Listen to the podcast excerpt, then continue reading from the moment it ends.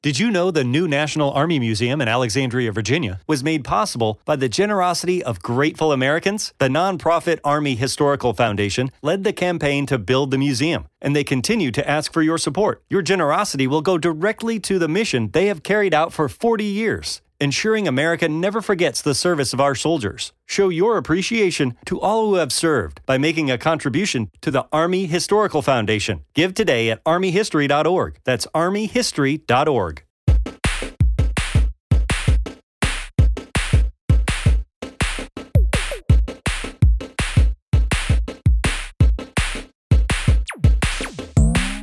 Buonasera a tutti amici, buonasera. È inutile ormai che dico buonasera perché tanto siamo solo registrati, non c'è nessuno che ci sta sentendo parlare eh, in Beh, questo ma magari momento. ci sentono di sera, che, che ne sai? Magari ci sentono di sera, quindi buonasera a chi ci ascolta di sera. E potremmo fare una citazione da Truman Show, no? Com'era? Buongiorno, buonanotte, buon riposo, buon pomeriggio, com'è che era? Nel caso non ci rivedessimo, vabbè. Se non ci vediamo speriamo sia colpa tua, com'era? Non mi ricordo. No, non credo fosse così. No, infatti, infatti. Mi Comunque, sembrava.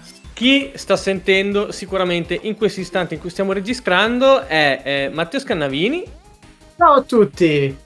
Marco Valle Buonasera, o buon pomeriggio, o buona, o buona mattina, o buonanotte, chissà. Comunque, ciao. e anche Matteo Cadeddu che torna a farci compagnia questa sera. Yes. Ciao a tutti. Mamma mia, sono sommerso dai Mattei. È vero, Eh, sì, sì. No! Di solito quello fuori luogo è Lewis perché lui inizia per L. Non ti senti fuori Esatto. luogo tu questa sera? Ma mi, sen- mi sento estremamente fuori luogo. Cioè, ma io me ne vado. Mi No. metto, mi metto qua. Beato Chissà. tra i Mattei. Uh. Oh dai. Bene, bene. Allora, ragazzi, cominciamo questa puntata registrata con la solita temutissima domanda che questa sera verte in qual è il sequel cinematografico che ti è piaciuto di più? Cominciamo da, da Matte Cadeddu. Ah, subito a me la, la patata rovente. Eh, bene, iniziamo bene. Come ho già detto prima, mentre si chiacchierava, prima di iniziare, dopo un trentennio di film è difficile scegliere un sequel che ti sia piaciuto tra tanti che ne hai visti. Mentre ero lì che ci riflettevo, devo dire che ho apprezzato molto Ritorno al futuro 3. L'ho trovato più completo, nonostante il primo, eh, quando è uscito, ha creato un must da seguire per i decenni a venire. Il 3 era più eh, pensato, più studiato, più corposo come trama, eh, più, più complesso, vogliamo anche più sfaccettato. Ci sono, non era soltanto incentrato sul povero ragazzo che deve tornare a casa, ma sul eh, non modificare la storia e gli eventi. E in più era studiato con una certa intelligenza, cioè piazzando ehm, una macchina del tempo in un periodo in cui non c'erano macchine. Cioè, il grosso problema che c'è stato in quel film lì è che non c'era la benzina per alimentare il motore. Eh sì, sì, sì, sì. E da E lì quindi hanno dovuto tutta- trainare cavalli oppure c'erano. In più portavi dietro degli elementi, un background fatto dai due precedenti capitoli, quindi c'era già un po' di cui poter parlare, un po' di carne da poter mettere al fuoco. Ecco. Certo, Eh. assolutamente. E Matte, scanna. Allora, sono stato molto indeciso. Ehm, sono uno che generalmente apprezza i sequel più della, della persona media. Ehm, spesso, cioè, ritornare nei mondi che mi sono piaciuti è una cosa che apprezzo particolarmente. Dopo molto battibecco interno, però devo rispondere a quello che è uno dei miei film preferiti di tutti i tempi e soprattutto anche da un punto di vista emotivo. E quindi cambiando idea all'ultimo vi rispondo che il mio sequel preferito è Toy Story 3. Ah, bello, beh, Toy Story 3 è molto Ti ci figo. rivedi in quelle storie lì? Moltissimo, e, mm, cioè è inutile dire quanto sia stato, cioè mi sono piaciuti tutti e tre i Toy Story, per carità ci sono cresciuto assieme, ma appunto esserci cresciuto assieme, assieme al personaggio di Andy, mi ha dato sempre molta empatia e c'ho sempre, ho sempre molto, mi sono sempre molto immedesimato e il 3 secondo me è veramente mm, è probabilmente il mio film d'animazione preferito, secondo forse dopo Re Leone, eh, però eh, mi, mi, fa sempre commuovere, è divertente anche, è epico, cambia completamente l'idea di quello che era Toy Story da una storiella simpatica a un qualcosa di effettivamente mm, anche molto... cioè il finale, quella scena nella fornace è veramente una roba molto pesante, e però anche molto bella e molto di impatto, quindi... Sì. Me l'ho trovato molto bello per citare Big Bang Theory, hai pianto anche tu quando i giocattoli si tenevano per mano nella fornace? sì, sì, sì, assolutamente, assolutamente sì. E, mentre invece non ero stato un grandissimo fan del 2, che lo trovo il più debole dei 4. Però, però sì, ecco, Toy Story 3. Bene, no, ecco, Toy Story 3 forse è un po' il Toy Story della maturità della Pixar, perché come, cioè, il primo è stato proprio il primo film in assoluto il primo lungometraggio, il secondo sì è quello un po' più debole, il 3 invece c'è già la Pixar che era veramente in grande spolvero. Quegli anni lì erano gli anni della Pixar, ne parlavo l'altro giorno, l'altra sera con un'amica, eh, effettivamente quanto era un evento quando uscivano i film della Pixar e ogni anno erano film che al di là di vincere magari l'Oscar dell'animazione senza, se, senza come dire, colpo ferire, erano spesso anche film che potevano essere in contenzione anche per eh, il premio globale, come è stato, mi sembra, Up sia stato uno dei primissimi film di, se non il primo film d'animazione, uno dei pochi film d'animazione, scusate, a, eh, a essere mh, mm, nella competizione per il miglior film. Quindi, invece adesso eh, sembra che anche questo Elementals che sta per uscire, le recensioni non sono mm. assolutamente buone e gli ultimi film, per quanto non abbia mai visto una ciofeca da parte della Pixar, però mh, certamente... Sottotono. Sì, sì, cioè, diciamo dimenticabili. Sì, um, l'ultimo, l'ultimo, rimasto magari proprio nella, ne, nella pop culture in una maniera importante, secondo me, è stato Inside Out, se dovessi proprio dire. Per me eh, Inside Out, punto massimo toccato dalla Pixar. Addirittura. Quello delle emozioni, no. giusto? Sì, per me è non eccezionale non sono molto d'accordo, però comunque mh, mm, cioè, è sicuramente, sicuramente, un gran bel film. Mentre invece adesso sì, cioè se vai a leggerti gli ultimi film, al di là, no, in verità una ciofeca io l'ho vista che è Lightyear, che per me è una roba inguardabile. Veramente mm. mi sono sentito quasi offeso da quel film. È ehm, terrificante, eh? È, terrificante. è bruttissimo. Sì. Però ti dico, è, è, è dall'epoca forse di cioè appunto Inside Out 2015, Coco 2017 che è stato molto bello, però dopo si va appunto a, a Toy Story e con gli anni lì abbiamo avuto in, in quattro anni di fila, vi dico, Ratatouille, Wally, Up e Toy Story 3. Sì, sì, sì. Cioè, rendetevi conto di che livello era all'epoca. Adesso fanno Soul, uh, Turning Red, film carini, eh? anche Luca è simpatico. Sì, però, però finisce però. lì. Certo. Eh vabbè, però erano su un altro livello. Wally poi erano su un altro livello. Sì, ah, assolutamente. È, è, in Toy Story 3 che c'è la scena del, dell'asilo nido? Sì. Quella che è tipo sì, un sì. mattatoio che, con, i, con, i, giocattoli che vanno al macello lì dentro, con i bambini sì. che si è ambientato, è ambientato lì dentro per la maggior no. parte. Con, lo con temi importanti, cioè gli ultimi arrivati vanno sacrificati col tempo passerai a uno stadio superiore, insomma, erano anche studiati, ecco. Sì, sì, eh, sì. Gran film, gran film. Ma andiamo avanti perché sta diventando un episodio di... Su Toy Story. Accade oggi, giochiamo oggi sulla Pixar, esatto. E Marco, Ah, dunque, visto che il buon scan mi ha liberato mm. il, il, lo slot, direi che, che, ci stavamo picchiando, fra virgolette, per i nostri sequel preferiti. Io molto banalmente vi dirò eh, Jurassic Park 2 The Lost World. Perché mm, mi, mi, mi, è piaciuto tantissimo sia il romanzo sia i, i, film molto di più del primo. Perché eh, perché a me Jurassic Park piace. A perché ci sono i dinosauri mi piace. B per il parco dei dinosauri. Ma la cosa che mi piace tantissimo è il, le cose abbandonate e poi riconqu- riprese dalla giungla ri- e la scena del, del, diciamo, del villaggio del, del Workers Village di, di, di, Jurassic Park 2 secondo me è una delle cose più fenomenali che esistano Cioè, proprio... E mi piaceva questa cosa di Isla Sorna che era rimasta mm. tutta tutta quasi incontaminata, dove si è creato questo ecosistema qui, soprattutto il finale, quando c'è la barca che va con lo pteranodonte sull'albero, tutti gli animali si fanno gli affari loro, cioè tutto un po' così. Sì. Ok. Eh, quindi ma... mi, è piaciuto, mi è piaciuto tantissimo. Ma Isla ah. Sorna era anche nel terzo? Nel Isla terzo... Sorna... Nel terzo c'era un'altra isola, mi ricordo. Nel terzo era sempre Sorna. Sempre sì. quella, ok. Era sempre Sorna, perché Nublar eh, e poi ci stavano facendo il Jurassic World. Sì. Ok, ok, ok.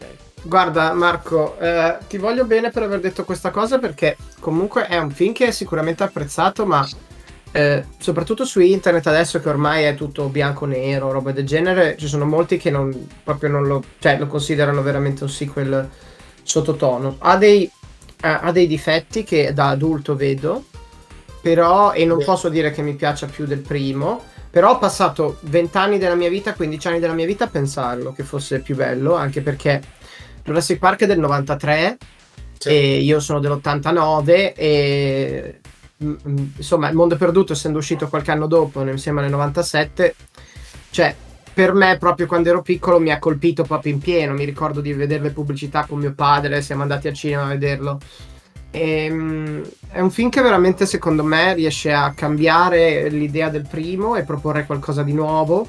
Esatto, come e... è stato il romanzo, perché il romanzo sì. anche, tra l'altro il romanzo ha un po' retconnato perché quello che era successo tipo Malcolm nel, nel, nel romanzo primo, infatti non sapevo dove mettermelo il fatto che ci fosse Malcolm nel secondo romanzo, poi lì il film è venuto ovviamente dietro sì, sì, sì. Non voglio però... spoilerare per chi non ha letto il no, libro, va diversamente da, mm-hmm. dal film. Sì, no, però è molto bello. Alcune delle scene secondo me più iconiche, eh, davvero, poi comunque spostare, l'icon- spostare scusa, il focus su un genio come Jeff Goldblum sicuramente eh, ha, suo, ha i suoi vantaggi. Forse il finale è un po', insomma... Il finale è una senso... cagata pazzesca. Mm, sì. Il T-Rex in giro per San Diego. Sì, una... quella, Però... quella, se la potevano risparmiare, forse. Ah, ci ha regalato anche un personaggio fenomenale, Roland Tembo. Cioè... Ah, sì, grandissimo. Grandissimo, grandissimo, grandissimo. Tra l'altro io e te lo capiremo, lo capiamo quando c'è la scena quella de... che l'Ingen sta prendendo eh, il Pacchi Chef Pacchi sì, il testone con la zucca pelata. Sì. Sì, sì, grandissimo. Beh, almeno mi avete italiano. dato uno spunto per recuperare un paio di libri quest'estate. Non li hai mai letti? I no. Jurassic sono fantastici. Io ho letto solo sono fantastici. E, e, pensa che eh, allora Matteo eh, ti reputo una delle persone più fortunate del mondo perché io da, da, me ho sempre detto io avendo letto prima i libri e poi visto i film belli i film ok fantastici però e dicevo, ma pensa un po', se invece avessi visto i film avrei detto, ah bello, figata. E poi leggo i libri dico due volte figata, perché i libri, a mio avviso, spaccano molto di più dei film eh, Mondo Perduto e Jurassic Park. Quindi, bene, bene, bene. Lo ne, ne riparleremo se... insieme dopo che li avrai letti. Sì. Esatto. Ottimo. Oltretutto, scusate, scusate, mm, Jurassic Park, Jurassic Park, faccio questo piccolo excursus, eh, giuro che la Frontier non mi paga. Eh, domani, rispetto a quando stiamo registrando, esce un, eh, un, un, aggiornamento gratuito per Jurassic World Evolution con il trentesimo anniversario di Jurassic Park e mettono tutti gli elementi iconici del primo parco. Quindi lo striscione eh, quando i dinosauri dominavano la Terra, il, quel pannello dove i Raptor si vedevano dietro che, che oh. c'è sì si mettono tutti quei un, poi ci sarà probabilmente perché appunto hanno eh, per il trentesimo anniversario tutta una serie di, di, cose di proposte per il gioco ma domani proprio come, come aggiornamento gratuito infilano un, un 20 e più elementi da usare poi per costruire i propri parchi ispirati proprio all'originale Jurassic Park proprio oh. Ok, ok. Tutti i nostri ascoltatori amanti di dinosauri, quindi eh, si tengano pronti. O tutti i dinosauri che ci ascoltano. Tutti i dinosauri che ci ascoltano. Esatto. Io invece come film, eh, allora, il primo che mi è venuto in mente è un grande classico che è Terminator 2. Perché è, è un po' la svolta, un po' meno thriller, un po' meno cioè è un po' più action rispetto al primo. Eh sì, e... perché il primo invece era di quelli di tensione. Beh, però era molto più oscuro il primo del secondo. Sì, ma non c'era e... uno che scappava con un, una moto da un camion. No, appunto, no, no, certo. Però, insomma, no, Terminator 2, no, allora, mi è tornata la voglia di, di riguardarmi i primi tre, almeno, perché adesso Cameron è saltato fuori che ne fa un altro ancora e io dico, Cristo, no, basta, per favore. E, però, insomma, i primi film sono sempre belli da vedere. Però volevo dare anche un'altra risposta, un po' non meno seria, ma un po' più cacciarona, un po' più cazzona. Perché un sequel che mi è piaciuto un sacco, ragazzi, è American Pie 2. Eh, bravo! Match believes that adults date better. Because when you date as an adult, you get to be a little irresponsible with really responsible people. Rip the clothes off someone who actually knows how to put them away. Fall stupidly in love with someone who's actually really smart. Forget being hot. Get them to ugly laugh. Ready to crush on someone who makes you feel whole? If you know who you are and what you want in a relationship, Match is the place for you. Adults wanted. Download the Match app today. Io ragazzi adoro ah, sì. quella serie, in particolare i primi due film per me sono molto bravo, eccezionali e con il secondo sono riusciti a fare a prendere l'idea del primo e a riproporla però insomma con tutti i suoi punti di forza e con gli stessi personaggi che tornano è un sequel proprio ehm, con tutti i crismi secondo me poi chiaramente cioè, non stiamo parlando di massimi sistemi però no. Però non è Bertolucci, è... però... Beh, abbiamo nominato tutti i film il cui primo episodio comunque è stato notevole, ecco. Eh sì, eh. sì, assolutamente. Però American Pie 2 è tanta roba, l'ho rivisto tipo qualche settimana fa. E forse mi piace anche di più dell'uno, devo dire, con l'ambientazione eh. alla casa al lago.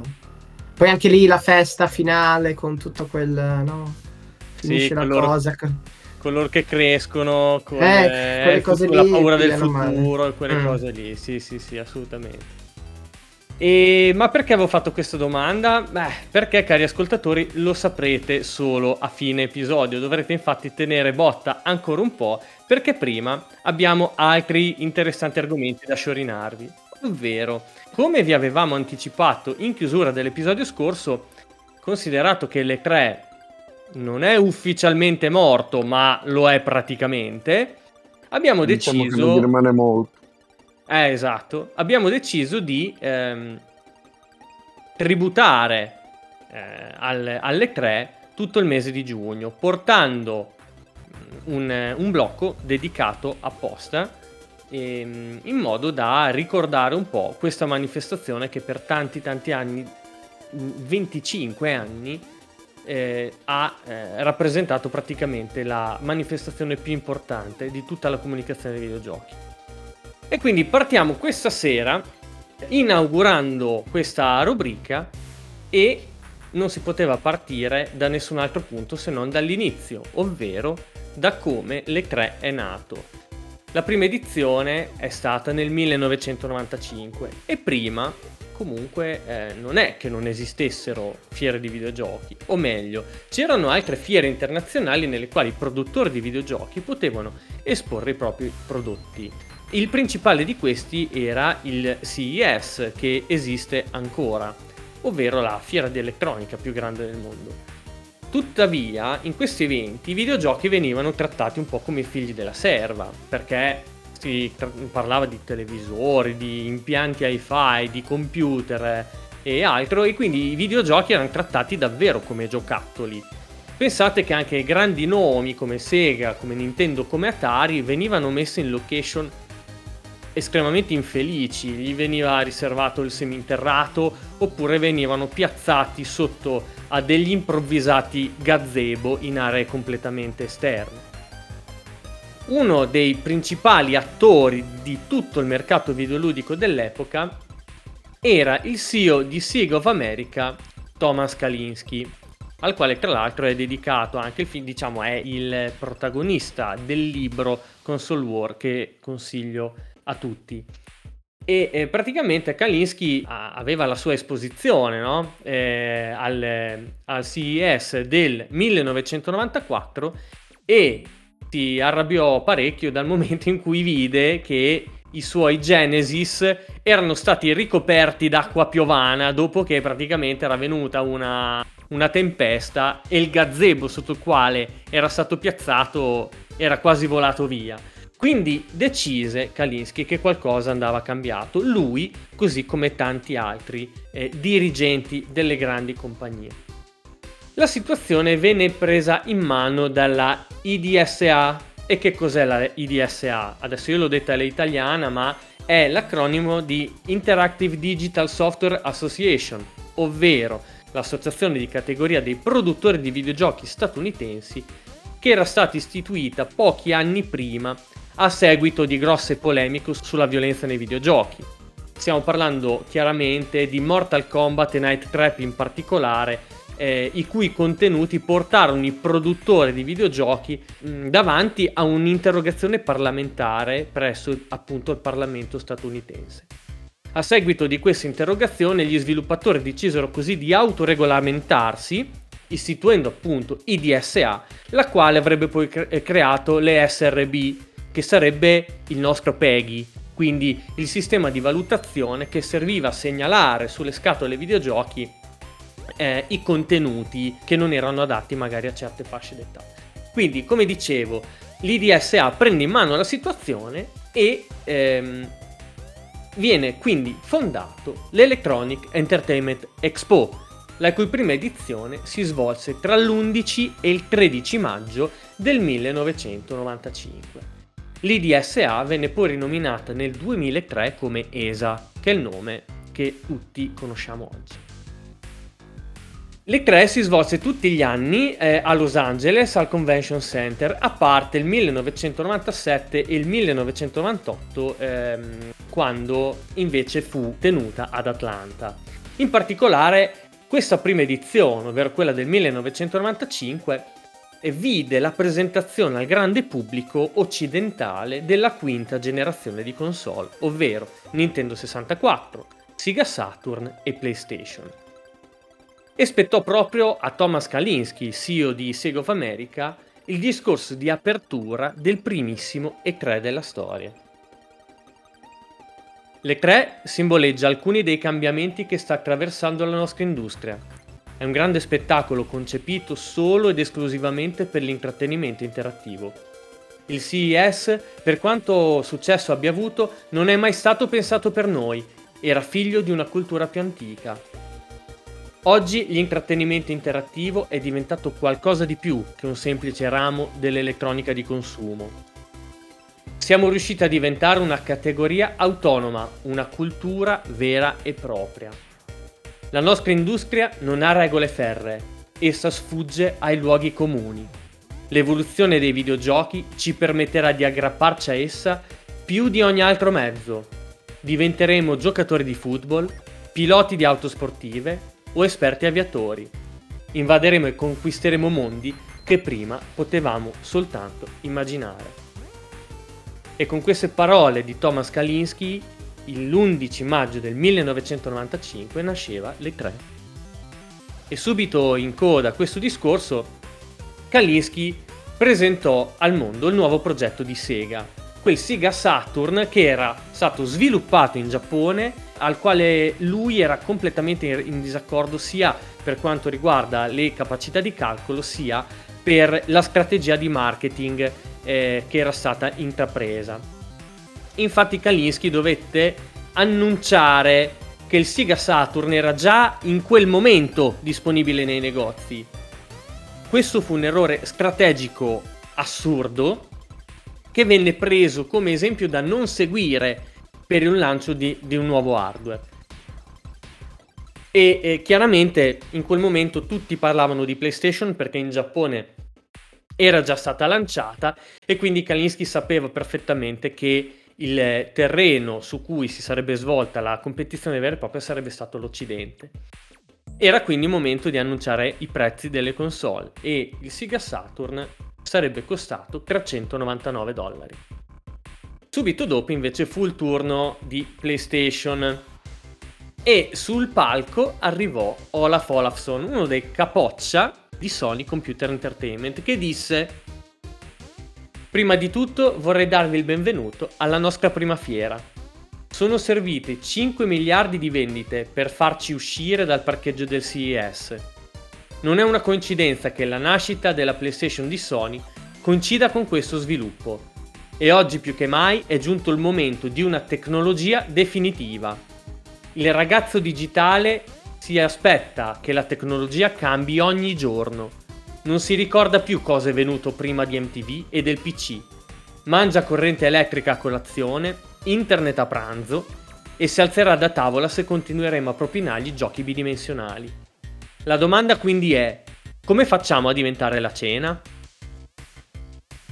E quindi subito dopo questo discorso Olafson passò parola a Steve Race, ov- ovvero il presidente di Sony Computer Entertainment of America, che pronunciò quello che ancora oggi è il discorso più breve in assoluto della storia delle tre e probabilmente non solo. Steve Race infatti arrivò sul palco e disse 299 e poi dopo se ne andò. Sony quindi costava 100 dollari meno di Sega Saturn, quindi grande successo in Giappone e Sega Saturn veramente era eh, ormai già un po' alle strette, già lì si riusciva a capire. È arrivato Luis! Ciao Luis! Ma buonasera! Ciao, a, pro- ciao. a, proposito di ragazzi digitali, Sera. eccone uno. Eh, sì. Beh, tra sì, l'altro, sì. Matteo ne approfitto per uh, dire, cioè, effettivamente questa, quella storia è veramente assurda. E la cosa che si può aggiungere, non so se l'avresti fatto tu, nel caso mi scuso, è che eh, PlayStation non aveva intenzione di far pagare la sua console 299 dollari.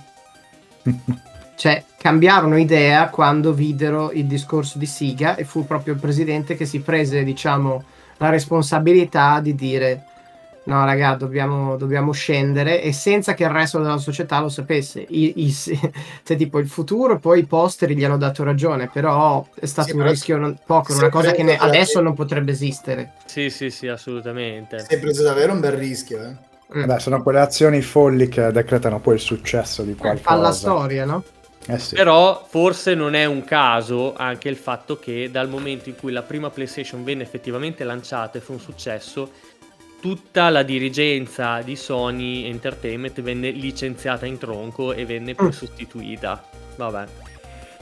Eh, da qualche parte dovevano recuperare, diciamo, il taglio di prezzo. Esatto. e poi dopo fu invece il turno di Howard Lincoln, che era il presidente di Nintendo of America. Lincoln lo abbiamo già eh, incontrato quando abbiamo parlato della storia de- di Tetris, delle trattative per Tetris. Comunque, Lincoln praticamente, eh, ecco, fra i tre è probabilmente il discorso meno ispirato e meno poetico, eh, quello che fu suo. Benvenuti a Tinseltown, la città dei sogni e delle speranze, un luogo dove è sempre più difficile distinguere la realtà dalla finzione. Non poteva esserci un posto migliore per un'industria che sta affrontando la stessa sfida, separare i sogni dalla realtà, i concorrenti dai pretendenti, non solo durante il prossimo Natale, ma anche per l'intera nuova generazione dei videogiochi. C'è un'ultima importante novità ed è la nuova data d'uscita del Nintendo Ultra 64. All'inizio avevamo puntato all'inverno del 1995, ma la primissima console a 64 bit del mondo raggiungerà gli scaffali nordamericani ed europei nell'aprile del 1996. Insomma, quindi il resto è storia. Questi erano i primi discorsi che vennero pronunciati sull'allora piccolo palco delle tre dai tre grandi contendenti dell'industria. Come diceva bene Kalinsky, eh, le tre era il risultato di un'evoluzione che c'è stata negli anni e che purtroppo eh, le tre poi non è più riuscita a cavalcare quindi dalla, eh, dalla perdita di potere della stampa, questi sviluppatori di videogiochi e platform holder sempre più forti, sempre più potenti, sempre più ricchi che possono permettersi di organizzare degli eventi per gli affari loro. E allo stesso tempo anche PlayStation è sorta con le tre, ma è stata lei stessa ad essere la prima a sfilarsi nel ehm, 2019, ben prima poi che effettivamente il Covid le desse il colpo di grazia. Erano chiaramente anni di grandi cambiamenti. A seguito di anni di grandi cambiamenti, come abbiamo detto nell'accadde oggi di qualche puntata fa, nel 1992 eh, ci fu appunto eh, come dire, una grande esplosione per il PC gaming subito dopo pochi anni dopo arrivò PlayStation, quindi rendiamoci conto di quanto fossero anni pregni di novità, di, di pionieri veri e propri. È un, ed è evidentemente una situazione che probabilmente non, non si presenterà più. Vedremo, chissà. Sì, sì, è un discorso complesso, ti dico anche dall'interno dell'industria Uh, c'è comunque la cosa di organizzare gli eventi, di, cioè, nel senso magari digitali uh, per, per, singoli brand uh, o cose del genere. È una cosa che sì, al momento ha successo, però non è un successo garantito. Um, può essere che non la vedo così impossibile che in un futuro magari anche solo cioè, serva di nuovo creare della cacciara in una maniera differente perché poi alla fine cioè adesso vediamo che nei prossimi due giorni, tre giorni ci saranno tipo 15 eh, dirette di cose mh, diverse. C'è anche l'interesse della gente rispetto a seguire questi eventi mh, in live, magari scemerà, non lo so. E, e comunque, sai, si sottovaluta sempre l'impatto che, eh, che si ha nel, nel, avere, per esempio, io trovo che una la cosa che manchi di più di tutte le tre sia il fatto che non si possa fare della stampa eh, vera, diciamo, del giornalismo vero. Perché una volta che tu vai in una fiera ti hai l'opportunità di intervistare delle persone, fare le domande, non quelle che vogliono, magari gli chiedi qualcosa, gli carpisci qualcosa. Oppure magari ne avevamo anche già parlato, comunque anche la questione di, ehm, di poter provare i giochi, perché alla fine c'è quello è un problema, no? Perché se tu mi fai vedere un video a pasta a casa, anche se sono IGN, o mi hai chiamato nell'ufficio a far prov- a provare le cose la settimana prima, altrimenti questa parte manca. Alle tre era bello perché c'erano il primo giorno, due, che erano tutte queste notizie. E poi avevi 4-5 giorni di articoli, di roba che ti interessava vedere, di approfondimento e di capire come funzionavano le cose. Adesso questa parte si è persa, forse ai giovani non interessa più, eh, però non lo so, non, non, non necessariamente metterei la, la, mm, cioè in questo momento chiaramente la cosa è in crisi, ma è in crisi anche per me per una questione proprio dell'organizzazione stessa che sta avendo dei problemi. Cioè se, se Kili, se Geoff domani decidesse che il Summer Game Fest diventa una fiera vera con i, gli stand e tutto, secondo voi ci verrebbe qualcuno in più? Alla fine i TGA sono un evento fisico, no? Eh sì. Mm. Non lo so, secondo me non basterebbe. No, probabilmente no.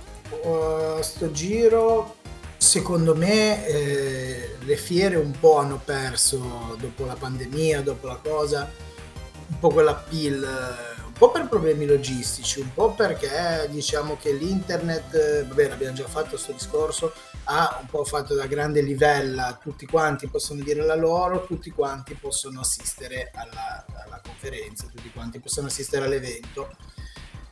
E mm, è una cosa che si è vista anche con Gamescom per dire, eh? non è solo le tre, solo che forse le tre, intanto il fatto che non avesse avuto quel, quel, diciamo, quel riscontro pop che aveva Gamescom, cioè non c'era la parte del pubblico, c'era solamente la parte lato stampa e un po' il discorso che forse, appunto come dicevamo, c'è stato questa diciamo appiattimento, non appiattimento, fru- appiattimento dalla fruibilità dato appunto da questi eventi online, eh, secondo me adesso fare un'altra grossa kermesse fisica di, che non esisteva prima del Summer Game Fest, non credo che potesse cioè ne fai una, magari sì, una funziona, però che diventa un appuntamento fisso. No. Sì, secondo me sarebbe un po' come eh, sarebbe un po' paradossale come per dire se una grande testata online eh, di videogiochi facesse anche la rivista La cartacea, rivista nelle cartacea, edicole. sì, Cioè, sì. ti vai a sobbarcare tutta una serie di costi, tutta una serie di vincoli eh, per eh, effettivamente una, una fiera che è anche molto complessa da organizzare. E hai chiaramente le date blindate, mentre magari con il digitale hai un po' più di flessibilità. Quindi eh, dispiace, però ecco, è proprio lì che il Summer Game Fest ha trovato il suo spazio. È partito da chiaramente la situazione moribonda delle tre e, e- ed è arrivata online proprio perché solo online si poteva comunicare in quel momento lì.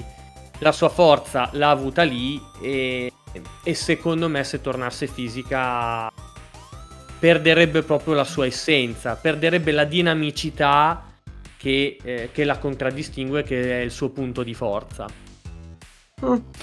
Ma io so. penso, guarda, io penso che mh, una manifestazione dal vivo possa comunque esistere, appunto come eh, abbiamo detto prima, i The Game Awards sono con un pubblico dal vivo e magari potrebbero valutare un'organizzazione similare, quindi un pubblico selezionato su invito o vendita di biglietti con eh, eventuali L'unica speranza, l'unica speranza è renderlo una cosa mh, privata, come dici tu, per, per inviti, per un pubblico selezionato, perché sennò bisogna anche essere obiettivi, cioè obiettivamente non si ferma il progresso, oggi si fa tutto online e eh, la gioventù, chiamiamola così, di oggi vive online, punto.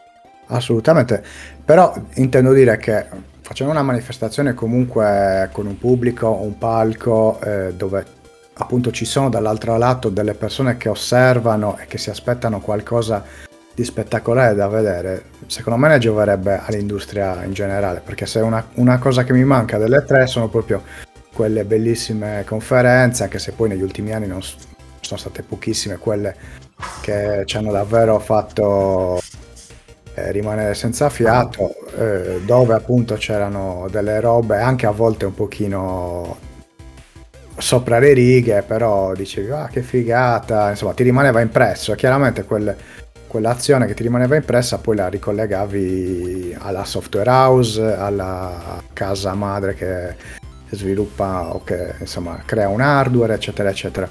Quindi magari una cosa un pochino più ibrida con del pubblico ma allo stesso tempo in streaming però con un evento appunto come The- similare ai The Games Awards secondo me ha senso che esista e spero che, che torni a esserci qualcosa di simile. Tra l'altro Nintendo mi sembra che sia stata in questo caso pioniera del, del fare gli eventi di- staccati da E3 con i- i primi Nintendo Direct. Credo che siano stati fatti un- ormai un decennio fa i primi 2012-2013 ora non ricordo. Poi non, non ricordo bene quando si sono staccati da E3 però mi ricordo che durante le 3 avevano Mm. mandato il Nintendo Direct e poi c'era una roba tipo casa Nintendo dove esatto eh, dove c'erano appunto le interviste. Però non c'era più la conferenza dal vivo con eh, eh, un Iwata un Mm. Miyamoto che saliva sul palco e faceva qualche presentazione Ti particolare ricordi per caso, perché magari ho un ricordo sbagliato io, che in- i direct siano partiti, ma comunque Nintendo continuava a fare la conferenza fisica alle 3, mentre c'erano i primi direct. Sì, sì, sì. sì. possibilissimo possibilissimo Sì. e poi è si stato chiamava showcase, una roba del genere, una cosa... Però poi ricordo che a un certo punto c'era il direct e poi Sì, c'era sì, sì. l'evento staccato, che però lì approfondivano i giochi, non c'era il pubblico, era quasi un evento Sì. streaming. Ti dico, si fa presto a dimenticare anche le cose perché poi da un punto di vista delle, delle aziende, adesso voi ne state facendo molto una questione di consumer, ma eh, ci sono tante altre cose eh, per, per dire perché tipo si stringono accordi, si vedono eh, i, i giornalisti, si, ved- si incontrano, adesso noi portiamo le cose per esempio per, essere, per farli vedere ai retailer, sono dei momenti che eh, cioè, non è sempre facile magari far volare uno da New York a Washington a, a- a- a- so Seattle a vedere una cosa mentre quando sono tutti lì ci sono dei vantaggi, eh, gli accordi commerciali. È chiaro che dal punto di vista del pubblico e basta avere senso. Comunque tu dicevi Matteo prima perdi la parte digitale, però non è detto, puoi anche continuare a fare tutte le conferenze. Io non auspico un ritorno delle conferenze per dire necessariamente. Io auspico un ritorno di un luogo eh, dove si possa fare del giornalismo. Eh, che è una cosa che mh, adesso è difficile e, e non solo, anche stringere appunto accordi perché comunque le convention, ragazzi, non è che stanno morendo poi tutte. Eh. Ivo va sempre più forte. Eh, cioè, eh, si stanno magari un po' specializzando. Diciamo sì. che l'idea del grande, anche quelle, dice, però tipo la Minecon, uh, tutte queste cose vanno, eh. Cioè, mm, non è che. Cioè, Gamescom quest'anno, da fonti che ho, dovrebbe essere una roba veramente enorme, anche perché non c'è le tre. E anche dal punto di vista degli annunci, da quello che so, dovrebbe essere veramente veramente grossa. Che tra l'altro, se ci pensate, anche Gamescom ha fatto questa parabola strana, no? Prima è partita come diciamo una specie di imitazione delle tre, però più, più per il pubblico. E aveva anche loro, eh, ricordi gli anni quando andavamo anche noi, Marco, c'erano le conferenze tipo come? come alle tre praticamente, come no? Mancava Nintendo, c'è... però c'era Microsoft, c'era Sony a- anni c'è stata anche Ubisoft, Electronic Arts. Ubisoft senz'altro c'è, sta- c'è stata. C'è, che, anche eh, Electronic Arts sono andato io una volta. Electron- Electron- come no? C'è stata mm. Electronic Arts e mi ricordo quando c'è stata la presentazione di, di, di, Anthem per dire, cioè mm. anche... Mh, mm, c'è stato anche prima di quello io mi ricordo però... sì sì no no ma per dire gli ultimi io l'ultima con cui mm. ho partecipato era il 2019 2018 2019, 2019. Però la cosa particolare è stata che hanno fatto le conferenze, poi hanno smesso di farle, anche lì guarda caso quando si è cominciato a tirare fuori Sony. Eh. eh?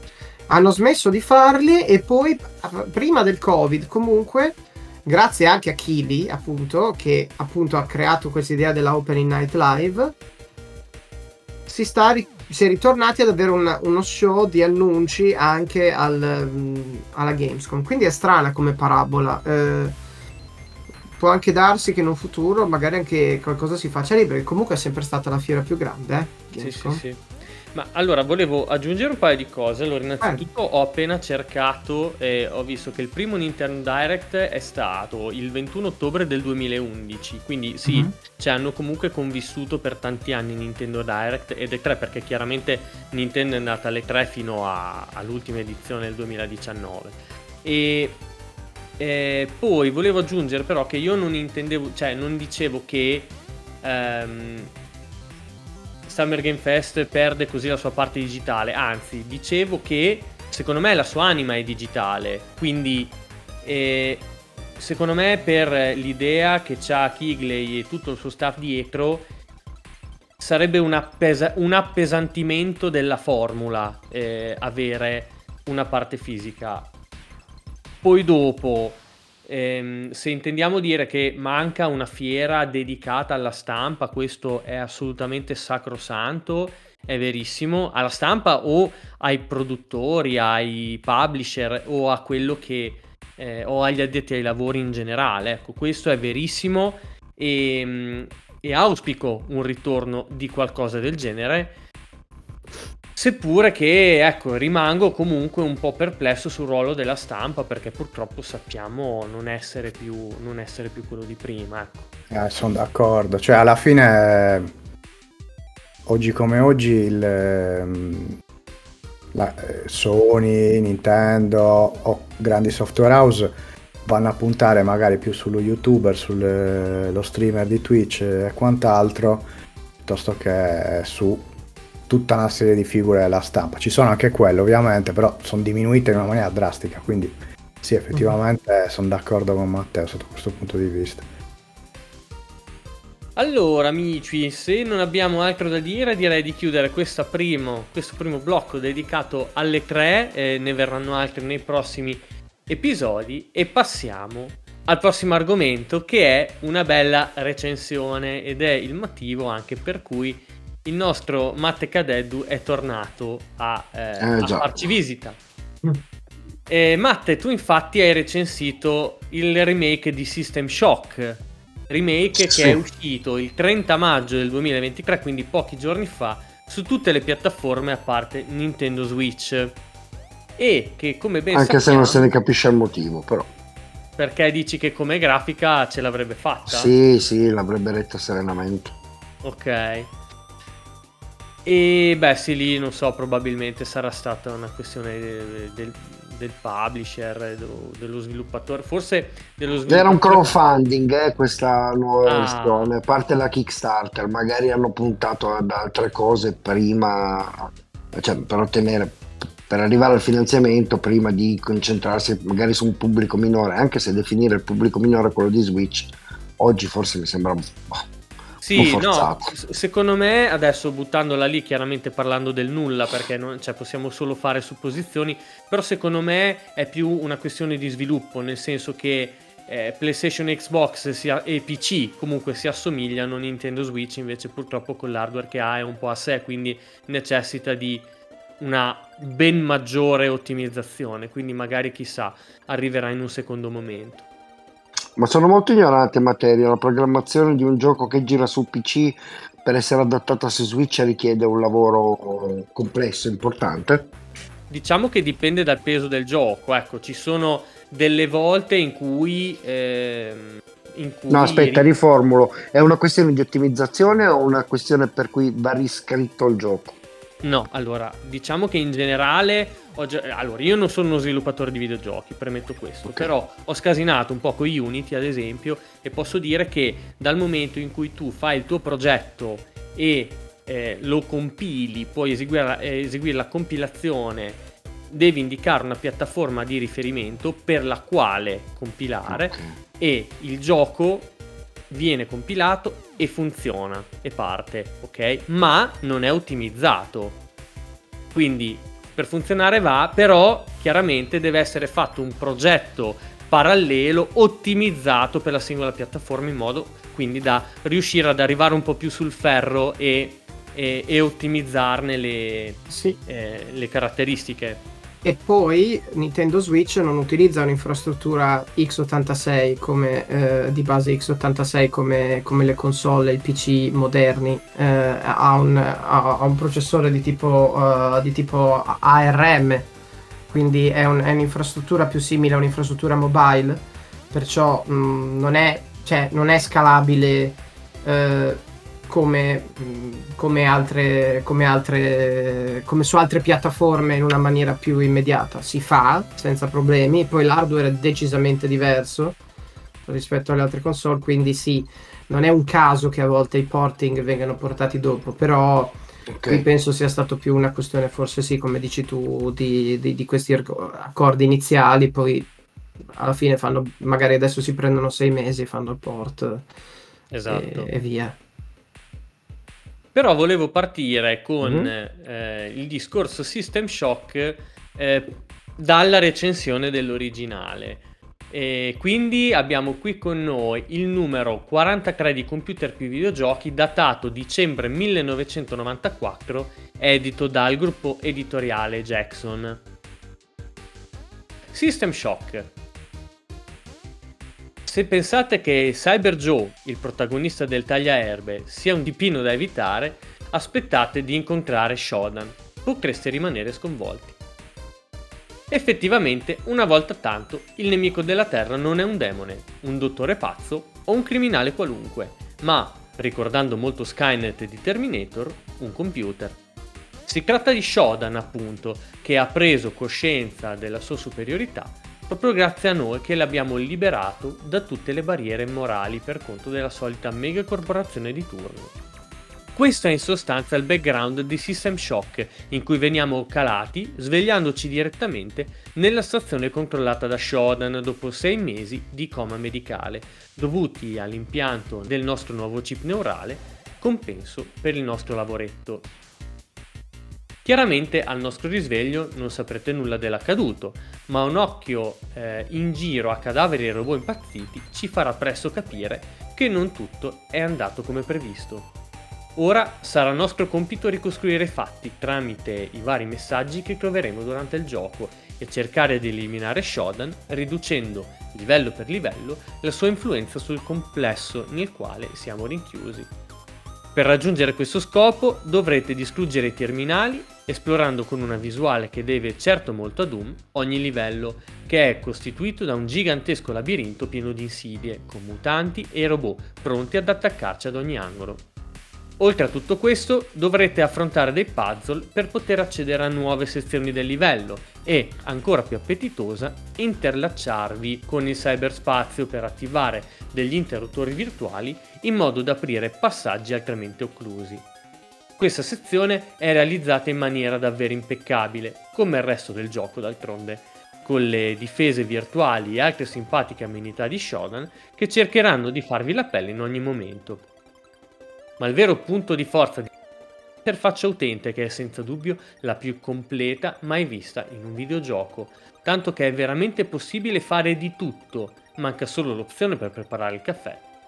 Se poi unite questo alla possibilità di variare i quattro parametri del gioco, combattimento, trama, puzzle e cyberspazio all'inizio di ogni partita in modo da ottenere una sfida più consona alle proprie esigenze o una difficoltà maggiore in caso lo finiate in breve tempo, si può affermare che System Shock è un gioco definitivo, il cui unico limite risiede nel fatto che potrebbe non piacere agli amanti dell'azione più pura.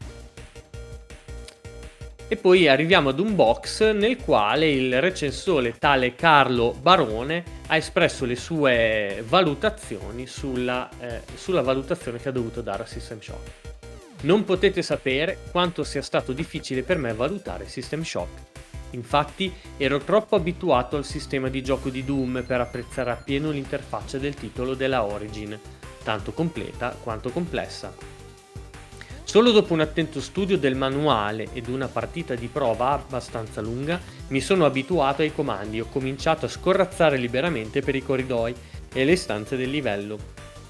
Ebbene, dire che mi sono completamente immedesimato nel personaggio è ancora poco. Le sconfinate possibilità dell'interfaccia mi permettevano di compiere tantissime azioni, tra cui anche scrisciare per terra o sporgermi dagli angoli senza espormi troppo e per sporgere intendo inclinare l'asse del corpo. Insomma, tutto è stato curato in maniera perfetta, dando una sensazione di realismo incredibile. Provate a colpire i monitor con la spranga e li vedrete saltare. Aggiungete poi la possibilità di interlacciarsi con il cyberspazio e le opzioni iniziali per personalizzare il gioco secondo i parametri che lo caratterizzano ed otterrete un titolo indispensabile per tutti gli amanti delle avventure a patto che abbiano molto tempo da dedicare a questo tipo di esplorazione molto minuziosa. E arriviamo alla tabellona finale, quindi abbiamo chiaramente eh, sviluppatore Origin, quindi sì, era proprio quelli di Ultima, ehm, pubblicato da Electronic Arts, genere avventura arcade, abbiamo grafica, tutto è preciso e perfetto all'interno della stazione, 90, sonoro, musiche varie e abbastanza carine, e invece come... Mm, contro abbiamo effetti sonori nella norma. 90. Giocabilità. L'interfaccia, per quanto difficile da usare all'inizio, risulta molto comoda se si usano mouse e tastiera. 92. Longevità. Per esplorare solo il primo livello impiegherete più di un'ora e non sapete ancora che cosa vi aspetta. Il gioco può essere personalizzato variando i parametri iniziali. 93. Globale. La realtà virtuale sui PC di casa vostra. Ho reso l'idea? Voto globale 93. E abbiamo anche una cosa carina, numero dischi 9, probabilmente si parlava di floppy disk, perché 9, 9 CD per quell'epoca sarebbe stato assurdo. Eh, megabyte occupati su hard disk 29, configurazione minima 486 di X33 con 4 MB di RAM, mouse MS-DOS 5.0 o superiore. E questa ragazzi era la recensione di System Shock letta dalle pagine di Computer più videogiochi numero 43 di dicembre 94, edito dal gruppo editoriale Jackson. Allora, me ma... quindi. Sì, ci sono diverse cose molto eh, curiose in questo gioco e per il quale se non ti dispiace volevo iniziare a chiederti qualcosa per poi magari lasciarti chiaramente la libertà di parlare come meglio credi. E qui parla sì. chiaramente di una differenza sostanziale con il Doom della situazione. Cioè, è un modo di giocare diverso, dice il recensore. Tu ti ci ritrovi con queste parole? Eh, non lo so, mentre leggevi la recensione devo contestualizzare un paio di cose. La prima cosa da contestualizzare è il periodo, cioè io ho 46 anni e un 486DX è il primo computer che ho assemblato personalmente mettendoci le mani sopra, quindi si parla veramente di tantissimi anni fa. Uh, si parla anche del periodo storico dove è nato Doom, Wolfenstein 3D, si parla del periodo in cui per la prima volta esistevano uh, gli FPS in 3D che hanno mh, mm, alzato il livello, portato tutto su un nuovo piano di paragone per tutto quello che è stato creato prima e dopo. Quindi in quel periodo innovare in qualche maniera non era una cosa facile che, su che cosa ha puntato System Shock all'epoca? Ha, dato, ha cercato di dare a un Doom più spessore, più trama, più sottomenu, più interazione con uh, tutto, il, il, tutto quello che non è un nemico fisico, no? quindi tutto l'ambiente, tutti gli oggetti. Ha cercato di dare spessore in questa maniera qui, ottenendo però un risultato ambiguo, cioè chi l'ha comprato l'ha apprezzato tantissimo il problema è che non l'hanno comprato in tanto.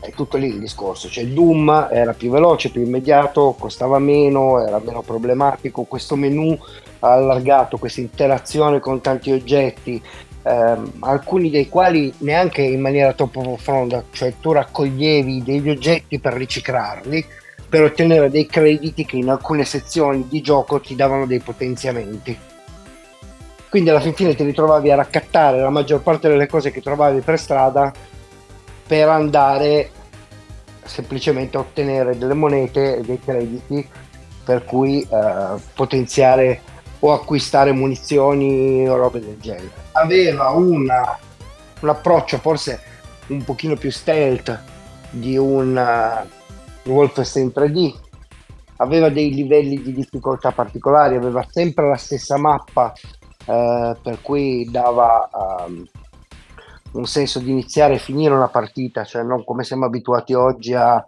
dungeon procedurali che variano. Questo eh, cioè, tu facevi un trial and error, no? Sbagliavi, capivi dove stava il nemico, tornavi lì e lo facevi secco. Questo per contestualizzare il vecchio gioco. Il nuovo, eh, qui il nuovo. Il nuovo è il vecchio.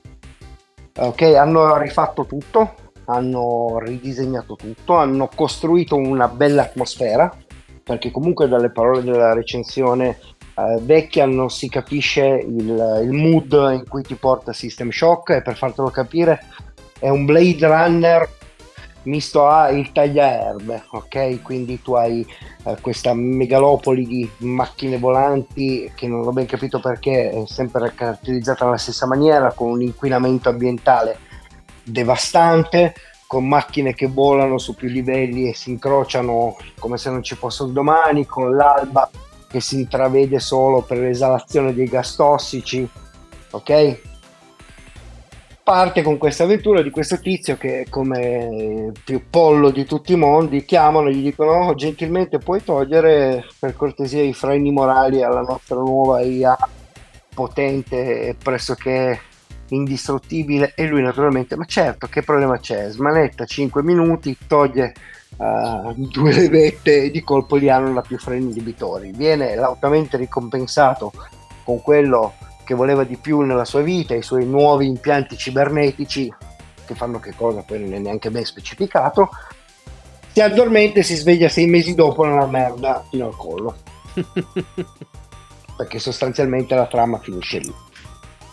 Um, è vecchio, nonostante sia stato uh, ricostruito, rimasterizzato, è vecchio. Però devo dire che è un vecchio che funziona. Il gioco pesa veramente una sciocchezza, peserà, non mi ricordo, 2-3 giga e per farti capire io l'ho testato su Steam Deck, non ho modificato nessun parametro, se la gira bello serenamente al massimo, eh, si fa giocare, poi su uno schermo in portabilità tutto è un pochino più bello. Hanno rinnovato i menu, per cui adesso sono meno confusionari, è rimasta la possibilità di interagire con un sacco di roba e di risolvere un sacco di puzzle ambientali o puzzle a, cyberspa- a cyberspazio per cui ti infili in questa roba onirica alla tagliaerbe appunto e sblocchi passaggi che prima non potevi sbloccare. Ha delle grosse lacune per essere un titolo del 2023. Non ha nessuna fisica dei colpi. Ah. Quindi tu sferri un colpo a vuoto con la tua spranga, che è primo, la prima arma che, su cui metti le mani, e che tu colpisca il bersaglio o che non lo colpisca, l'effetto è esattamente lo stesso. Yeah. Quindi lo colpisci, vedi lui contorcersi al secondo o terzo colpo ed è l'unica cosa che ti fa capire ok l'ho preso. Uh, gli avversari reagiscono esattamente uguali a un colpo di pistola, un colpo energetico o una bastonata, gliene frega nulla. Uh, l'impatto che, che subiscono uguale, tu non puoi sapere la differenza non hai un, a schermo qualcosa che indica con che cosa puoi interagire o con che cosa non puoi interagire, per cui cominci a pestare il tasto del pad sperando questo lo raccolgo, questo lo raccolgo, questo lo raccolgo, questo lo raccolgo e via dicendo, per poi non farti praticamente nulla della maggior parte degli oggetti. Perché è rimasto il discorso vado, riciclo, tengo crediti, compro munizioni. Questa cosa della mappa perfettamente uguale Ehm, non è brutta, però darà poca vita al titolo perché giocato alla modalità semplice senza sapere cosa stai facendo, oh, vi do 5-6 ore per finirlo. Dopodiché puoi solo aumentare il livello di difficoltà. Ah, quindi è veramente, veramente breve, accidenti. Eh, sì, veramente, penso... veramente basico, no. veramente, veramente breve. Ha mantenuto proprio le caratteristiche del... cioè proprio una remaster 1 a 1 e quindi... Fedele, esatto il gioco originale non aveva quella longevità che, cioè, magari per quell'epoca era anche longevo, però per noi è un gioco abbastanza breve.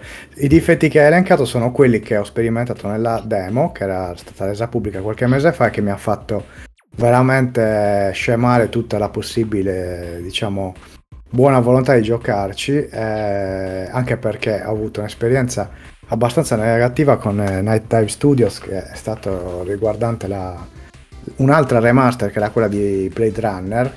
Ne avevamo parlato anche in puntata che era un grandissimo gioco e hanno fatto una porcheria. Qui invece almeno a livello grafico hanno fatto un ottimo lavoro. Mi sembra però che c'era una cosa particolare che ti volevo chiedere a proposito l'IA dei nemici era, è una cosa che non esiste in pratica l'IA dei nemici va di pari passo con uh, il livello di difficoltà scelto. Ok. Cioè, a livello base non esiste, a livello medio esiste un po' di più, ma non è la cosa che ti mette in difficoltà, quello che ti mette in difficoltà è il fatto che ci vadano più colpi per tirarli giù, che non esista certo. per esempio una differenza se li prendo di schiena piuttosto che esattamente di fronte, eh, gliene frega nulla. È una remaster, come dicevi tu, uno a uno. Okay. Devo dirti una cosa, non lo so se è il filone nostalgico o l'atmosfera che è rappresentata e disegnata bene. Non è brutto, eh? No, no, non, non so, non ho idea di quanto possa costare, mi sembra 39,90, una roba così. Eh, mettiamola così, la volta che scende di prezzo uno un pensierino ce lo può anche fare come tuffo nel passato, specialmente se ha giocato il primo, ecco. Non è brutto. A me alla fin fine gli ho dedicato del tempo anche una volta terminata la recensione, perché adesso non so se tutti lo sanno, ma quando scrivi di videogiochi spesso ci sono dei titoli che, a cui giochi perché li stai recensendo. Mm. Poi finiscono nel dimenticatoio e non li vedrai mai più. Allora io un paio di partite ancora gliele ho date, eh, quindi è da lì che, tra virgolette, definisco bello o brutto quando affronto un titolo. Cioè una roba che mi tengo lì e che potrei riandare a pescare un giorno, sì. È il titolo della mia vita? No. Beh, certo.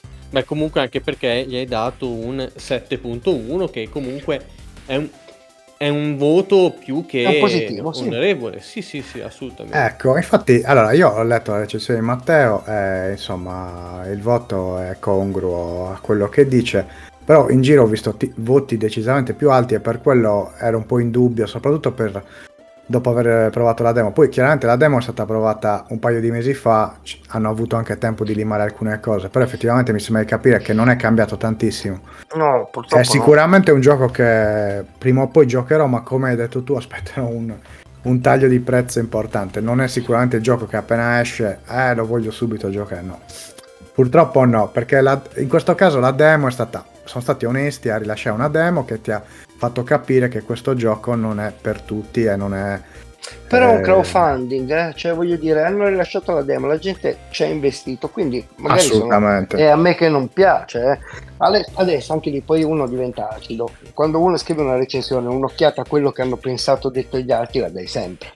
Beh, Io tanti certo. voti non li ho capiti, non li Certo, condivido. e- Però magari eh, appunto lì c'è stato anche un fattore nostalgia che ha avuto un peso importante perché chi conosceva magari l'originale in un contesto particolare può darsi che il Non gioco riuscito- ha toccato le corde giuste in quelle Non persone. è riuscito a innovare neanche quando uscì, perché più o meno nello stesso periodo, mese più, anno più, è uscito Descent, ve lo ricordate? Sì.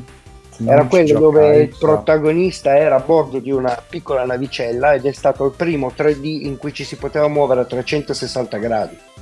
Ok. Ah sì, me lo ricordo, me lo ricordo, sì. Allora, quello ha fatto un'innovazione rispetto al Doom, perché tu di punto in bianco puntavi il soffitto e ti infilavi in un tunnel sul soffitto. Quindi ha migliorato il concetto di 3D.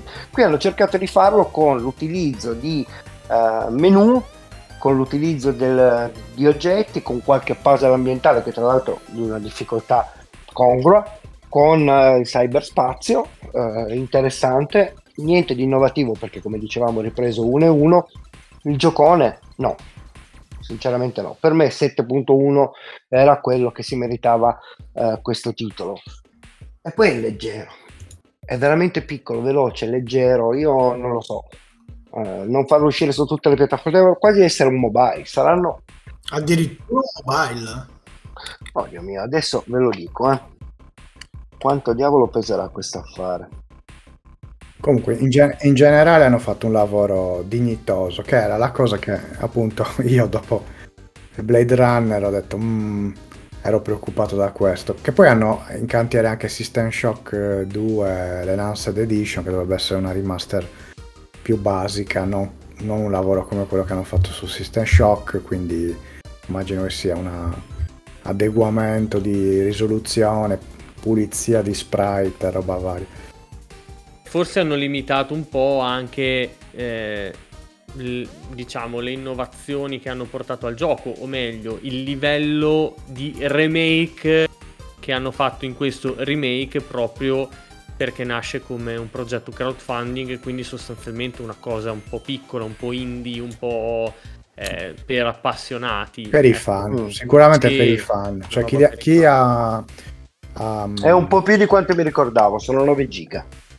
Ok. vabbè, comunque una dimensione di- decisamente bassa rispetto ai canoni attuali. Però dico, la campagna crowdfunding secondo me, anche leggendo commenti sotto Steam e robe varie, è stata finanziata per lo più da nostalgici, giustamente, perché era quello il target.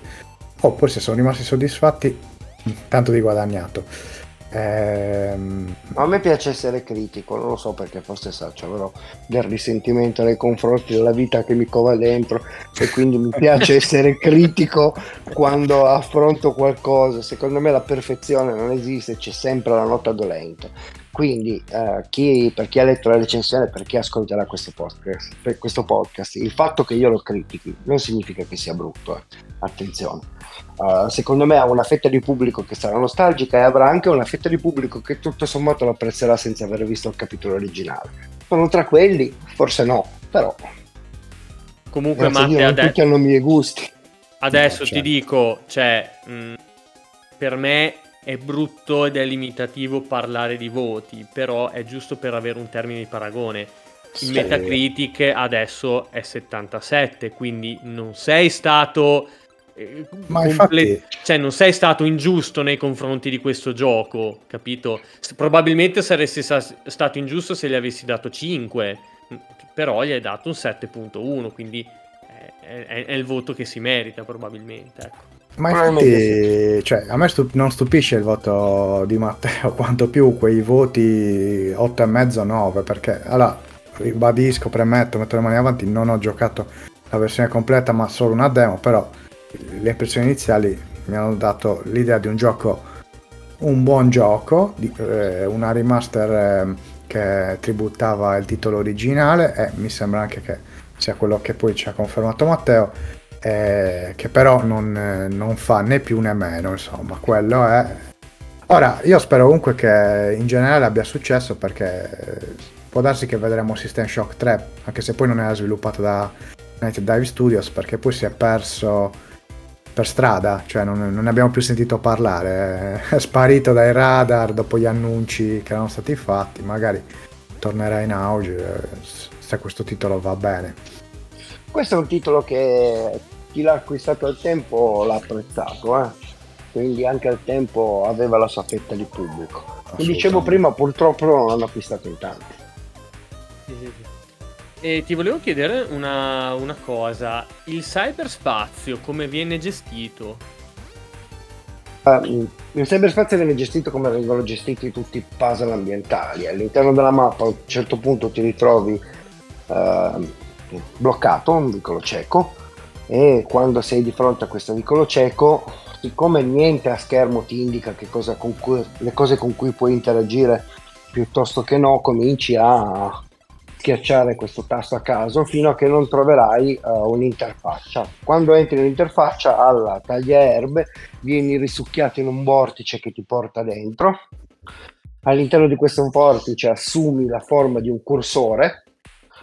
Uh, quando assumi la forma di un cursore ti vengono incontro i nemici, i virus o le difese che dir si voglia che hanno anche lì un aspetto poligonale tu spari che cosa non lo so, man mano che avanzi nel cyberspazio ottieni potenziamenti dai nomi vagamente programmatici, assorbi potenziamenti, continui ad andare avanti, sblocchi sezioni di gioco fino a che non termini questo uh, shooter tridimensionale. Quando lo termini, il vortice ti riporta nella realtà e la porta che prima era chiusa ora è aperta. Ok, ok, ok, capito. Più interessanti i puzzle ambientali. No, no, ambientali, i puzzle veri e propri per sbloccare, che ne so, un ponte che non si tira giù, un ascensore a cui non puoi arrivare, dove ci sono tutti questi puzzle da videogiochi nel corso degli anni, no? Una serie di alimentatori per cui devi collegare spine e interruttori fino a che non ottieni la potenza giusta, e, via così. Interessanti anche con un buon livello di difficoltà, non è una di quelle robe semplicissime, su alcuni ci ho dovuto ragionare. Forse mi sono piaciuti più quelli del cyberspazio. Essendoci entrambe le cose, uno dice vabbè, porta a casa capre e cavoli. Ok. Ok, eh, guarda, io comunque resta il fatto che sono piuttosto incuriosito dal gioco perché mi piace il genere degli shooter vecchio stile e eh, tra l'altro mi piace anche molto l'ambi- l'ambientazione cyberpunk per cui eh, mi piace un po' dappertutto nei romanzi, nei film mi, mm, mi piace proprio Occhio, cosa, quindi... bella, bella l'atmosfera cyberpunk e meno shooter di quanto possa sembrare. Ok. Beh, in effetti non è considerato tipo uno dei capostipite poi del genere immersive sim più che, più che shooter, no? Sì, forse gli darei più una connotazione così che FPS, cioè per la carità devi sparare, ci sono i nemici e via dicendo, però è più esplorativa. Infatti Bioshock in teoria è poi un sequel spirituale di quello che è stato System Shock, cioè si è partiti da lì, perciò, uh, perciò sì, cioè, è vero, l'ho provata anch'io la demo, cioè c'è la parte di shooter ma non ti aspettare Wolfenstein, ecco, Matteo, cioè è più proprio una roba di... è un po' più, un po più cerebrale, dai, più che uh, di grande azione. Beh, avendo io adorato Bioshock, direi che comunque casco in piedi, quindi... Sì, quindi no, tra l'altro... Eh, ha un fascino Levin... quel gioco, quindi, cioè, Nintendo System Shock ha un fascino innegabile, e poi comunque è un pezzo di storia del videogioco.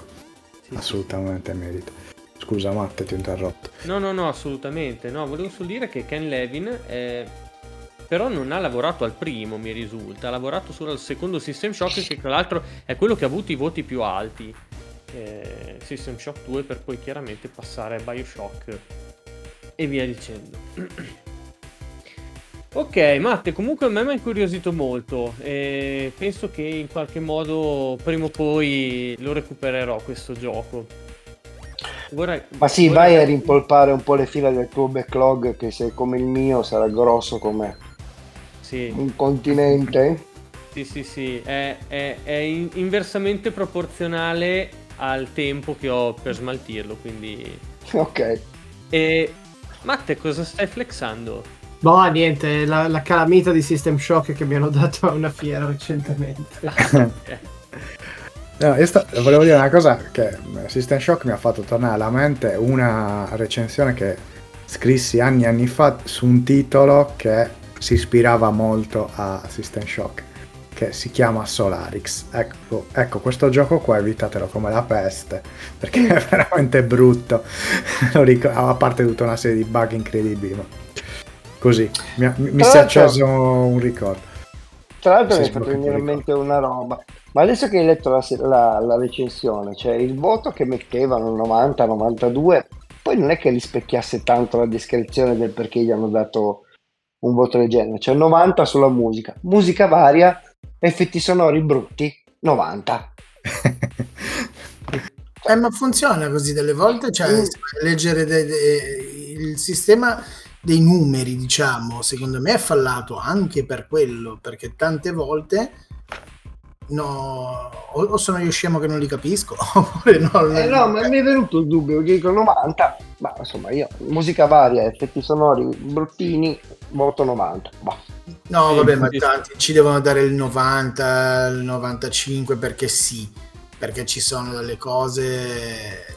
Adesso mi viene in mente una, una cretinata proprio di, cioè, proprio di questi giorni, di queste cose. Cioè, è uscito sul pass anche quel gioco, quel boomer shooter, come, come era stato Boldgun eh, riferito, cioè. Mh, mm, ha un titolo lunghissimo, è Slayer X Terminal Aftermath Ven- Vengeance of the Slayer, cioè vabbè. E eh, poi? eh sì, no, è un titolo alla posta, alla grezzo, cioè roba così, e si rifà agli, agli FPS degli anni 90.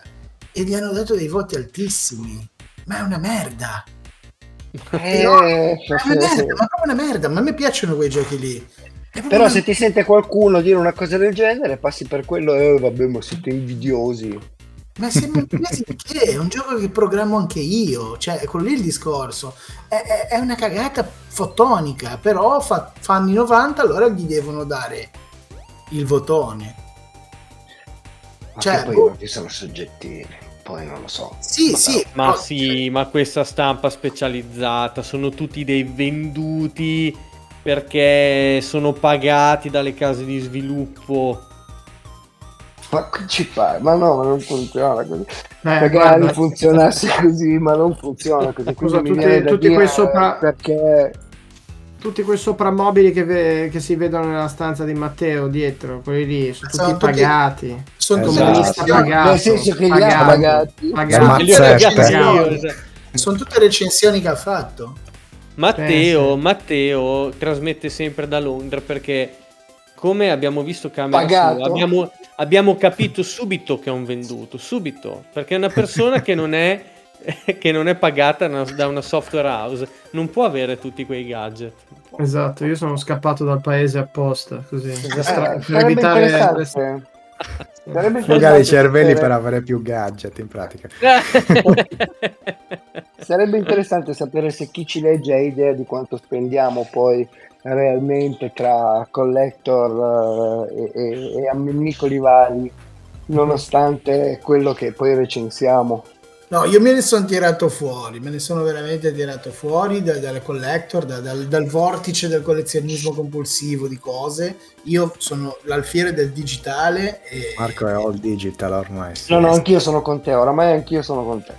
A Guarda. parte i facehugger in dimensione 1 a 1 che quelli... Poi me l'hanno regalato un compleanno. Non è, poi... non è una cosa... E poi il facehugger digitale c'ha poco senso. Quindi... Il facehugger digitale ha veramente poco senso. Eh, sì. cioè, mi ricordo che tipo, forse l'unico press kit che mi hanno dato, l'unica cosa che era quello di Tropico 6 con dentro una bottiglia di rum. È l'unica cosa che mi sia piaciuta. Sì, ma non, Però l'ho, non male, eh. non l'ho tenuta proprio come, come, come collector. Non c'ho manco più la bottiglia commemorativa vuota. Cioè, proprio- A me era buono. Sì, sì. Sì, sì. Sì, vabbè, cioè, breve storia triste, l'unica volta in cui avrei dovuto ricevere un press kit era per Doom Eternal, ma eh, causa pandemia avevano bloccato tutte le spedizioni, quindi solo codice digitale. Eh, Ottimo. posto. Perché altrimenti avresti avuto un, eh, un cadavere di demone da mettere in Chi lo sa, cameretta. non lo so, un casco, qualcosa. No, vabbè, adesso che ci, ricolleghiamo, No, ci ricolleghiamo a, a quello che dicevamo delle fiere, degli eventi, e subito cioè, mi ricordo che eh, una Gamescom eh, erano andati a vedere Cyberpunk 2077, erano usciti con statuetta, con cosi giganti, giubbottini, il talla, c'aveva tutte le cose, tutte, tutti- tutte le cose più belle, più fotoniche così. Io sono andata a fare Borderland 3 che io aspettavo tantissimo, hands-on, eh, divertentissimo, e mi hanno regalato un adesivo. Ecco. Giusto. Però vedi anche quello inversamente proporzionale della qualità finale del gioco. Quindi, Sì, infatti, infatti. Ed è lì che hai cercato il talla, giustamente, per riprenderti qualcosa. Esatto, esatto. Ma va bene, dai ragazzi, andiamo avanti. Grazie, grazie Matte per averci Grazie parlato di, di System Shock e arriviamo all'ultima parte del- dell'episodio. Non potete vedere cosa sto facendo, ma mi frego le mani. Eh sì, sì, perché Mamma adesso viene mia. una rubrica che a noi piace tanto. Matte, c'è una coincidenza incredibile. Tutte le volte che vieni in puntata tu parliamo di film di merda. Come... Cioè, Questo brutto, brutto, brutto, eh. È brutto, brutto, brutto davvero, sì. Mamma mia, ragazzi, che merda. Perché Però abbiamo ha un suo parlato... perché, eh, un suo perché, dai. Abbiamo iniziato... No, no. a- no, ha un suo ma perché. Non un Esatto. suo perché. Vabbè, Ma per- perché davvero? Perché? Perché siamo, siamo partiti con, in questa puntata parlando di, eh, di sequel, di, di sequel film. Tra l'altro, tu, Lewis, non hai risposto eh, chiaramente qual è il sequel cinematografico che più ti è piaciuto in generale. in generale, eh, cavolo, Sì. adesso mi... Vedi? La Però non sei, non sei primo questa sera. che rimane spiazzato. bruciapelo è brutta, però, eh. Eh, Vabbè, sì, adesso ci pensi un po'. Però sono abbastanza sicuro che non dirai Alien 2. Ma non Alien 2 Aliens. Aliens Eh, no. scontro finale. No.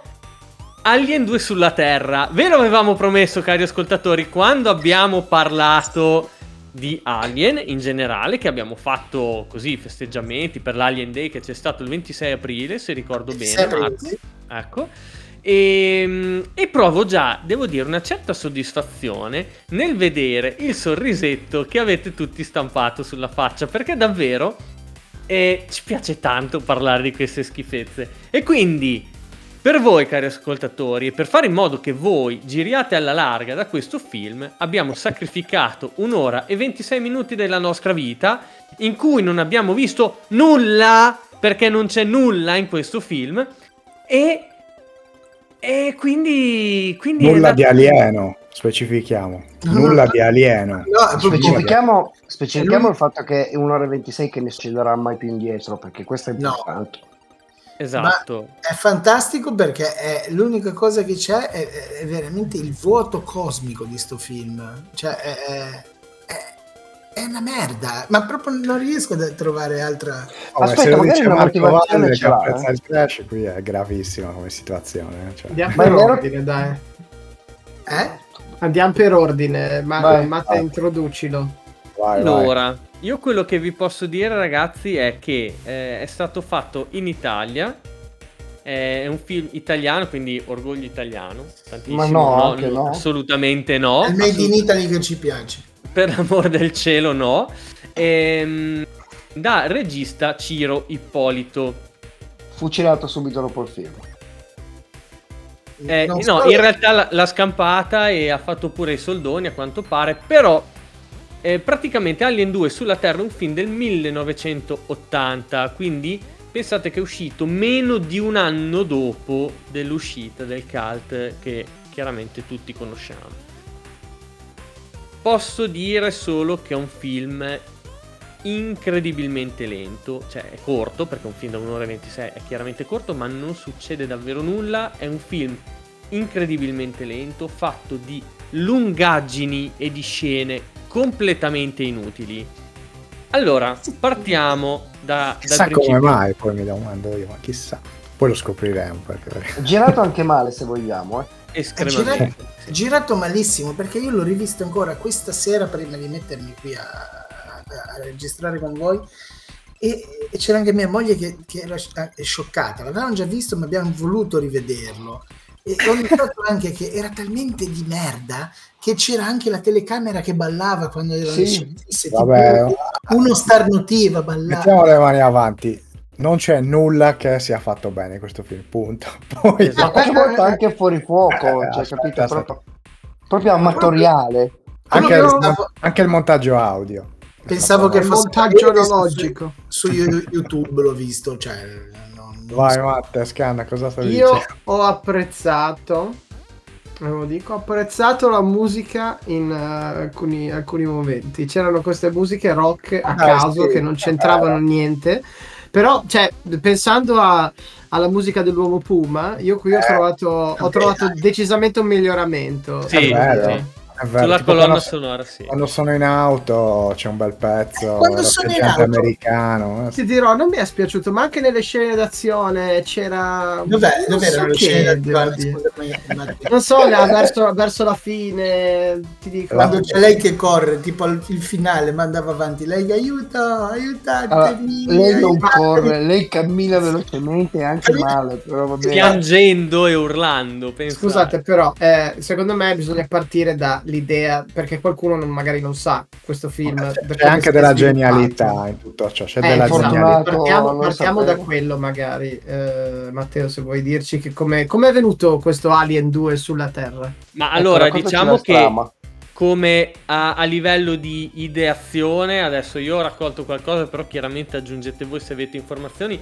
Dunque, è un becero tentativo di attirare l'attenzione, chiaramente dopo il successo del, del primo, ehm, del primo film. Però ha funzionato perché chiaramente questo Angiolo Stella e Ciri Ippolito che hanno realizzato poi effettivamente il film sono riusciti ad ottenere dei grandi finanziamenti dalla casa di produzione perché hanno fatto un giro di telefonate e hanno detto vogliamo fare Alien 2 ok tenete 400 milioni di lire cioè questi qua si Ma sono seriamente, fermati tutti- 400 milioni di lire. 400 milioni di lire, esatto. E hanno usati per il 1980. film, questa è una cosa erano bella. soldi erano soldi erano soldi Erano Sì, soldoni, eh.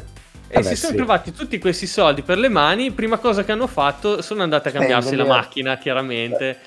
A- a- auto di lusso, vacanze e quant'altro. E dopo, con i due spicci che gli erano rimasti, hanno detto: Vabbè, dai, però bisogna che questo film lo facciamo perché abbiamo preso accordi, ci hanno pagato. E tra l'altro, ecco, proprio con tutti gli accordi che c'erano stati con la casa di produzione, hanno ottenuto anche mm, di, eh, a- di fare un'anteprima a Hollywood e che questo film terrificante venisse distribuito in numerosi paesi, tant'è che eh, la cosa assurda è che nonostante che la critica chiaramente lo avesse troncato senza possibilità di ritorno, il film però ha anche avuto un discreto successo eh, Ma da nei, chi? nei cinema. No, Eh, no, no. No, ma non nel senso che è battuto, nel senso che l'è andata a vedere tanta gente. Esatto. Che ne è uscita disgustata, cioè una Ma- roba del genere. Sì, ma tanto sparata aveva- per il mondo. Il biglietto l'avevano già pagato, quindi gli incassi sono arrivati lo stesso.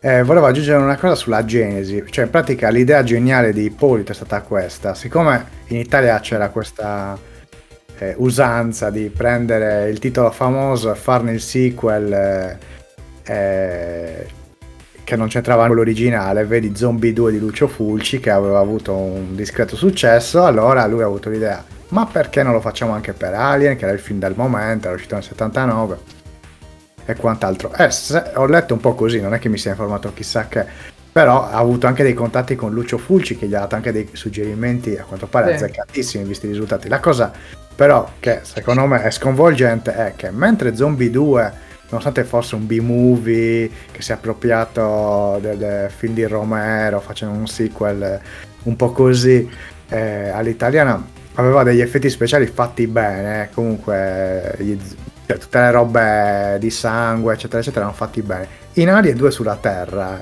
gli effetti speciali sono praticamente inesistenti e fanno, cioè non, non, non esistono perché... Terribili hanno usato delle frattaglie, esatto. Trippa, trippa davvero, so Ma tra l'altro all'epoca nel 1980 esisteva già il sangue finto, mentre invece in Alien 2 è palesemente vernito.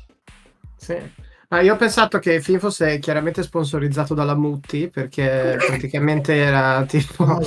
Cioè, ogni scena mi veniva fame più che schifo, devo dire, a vedere quelle cose. Esatto. Cioè, io sono rimasto abbastanza abrasato sul finale quando lei e tornano indietro che si credevano di essere. Ve lo spoiler perché non vi meritate. No, aspetta, Marco, però andiamo Arriviamo, per ordine. Andiamo no, per ordine. Vorrei, vorrei solo aggiungere comunque che nella genesi del film, secondo me, la cosa appunto, come dicevi tu cosa assurda è che cioè, zombie è una parola, va bene, ma Alien era una roba che normalmente avrebbe avuto un copyright e quindi non sarebbe stato possibile fare Alien 2. Esatto. Però la questione è che in verità loro hanno trovato questo loophole, questo buco, perché effettivamente Alien non aveva copyright, anche perché ehm, la Fox non l'aveva, non l'aveva, registrato in tempo e per questo loro hanno potuto fare un Alien 2 subito dopo ed è anche la ragione perché nel mondo Aliens si chiama ah. Aliens e non, non si chiama 2. Alien 2 e, e, tra l'altro la Fox ha fatto poi causa, ha cercato di non far uscire questo film mille volte, ha fatto poi causa anche. non c'è riuscito. Esatto, forse no. sarebbe stato meglio, però la causa l'ha persa perché ehm, eh, per tutto, per quanto loro stupidità e, e, come diciamo incapacità nel fare film, questo Ippolito e questo Stella invece dal punto di vista del, degli affari o di sfruttare questo, questo cosa sono stati decisamente geniali perché hanno trovato questa scappatoia. E tra l'altro il loro avvocato riuscì a trovare che c'era stato un libro negli anni 30, una cosa del genere che si chiamava Alien e quindi questo libro, se proprio doveva esserci un copyright, che poi era ovviamente scaduto, era del libro degli anni 30, non della Fox. Quindi hanno potuto procedere a chiamarlo Alien 2 sulla Terra. E non è l'unica quindi... genialata, tra l'altro, che hanno fatto. Poi sì. vediamo. E quindi parliamo. pensate, questo Ciro Ippolito ha vinto una causa contro la Fox. Sì, cioè, appunto. No. Ok. Ma ci rendiamo conto di cosa stiamo parlando? Vabbè. Io sono rimasto scioccato dai 400 milioni. Cioè non, guardando il film non riesco a capire come li abbiano potuti spendere. Beh, ma secondo me non ci credevano neanche loro. Si sono trovati con questa montagna di soldi in mano e hanno detto: Beh, qui, qui cioè, ragazzi, lì, lì per, per, i prezzi dell'epoca ci sono so, 200.000 lire di attrezzature, una milionata allora, per, per gli attori, finito però eh, girato a San Diego. A San Diego, esatto. Comunque... Vabbè, mettiamo un altro milione per portarli lì. Fanno due milioni e mezzo, allora... vogliamo fare tre?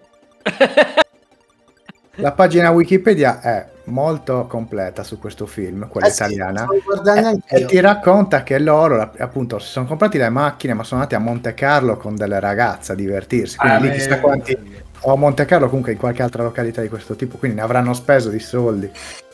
Capite perché allora l'alieno l'hanno fatto con le frattaglie comprate dal macellaio? Perché non avevano più di soldi. Tra l'altro la cosa orrenda è che i, i metatest di, di, di, di, Wikipedia, se io vado su mostruosa creatura che è evidenziato come link, mi viene poi il link allo xenomorfo di Alien, cioè quello vero. Ma no, ma no. Sì, sì, te lo giuro. No.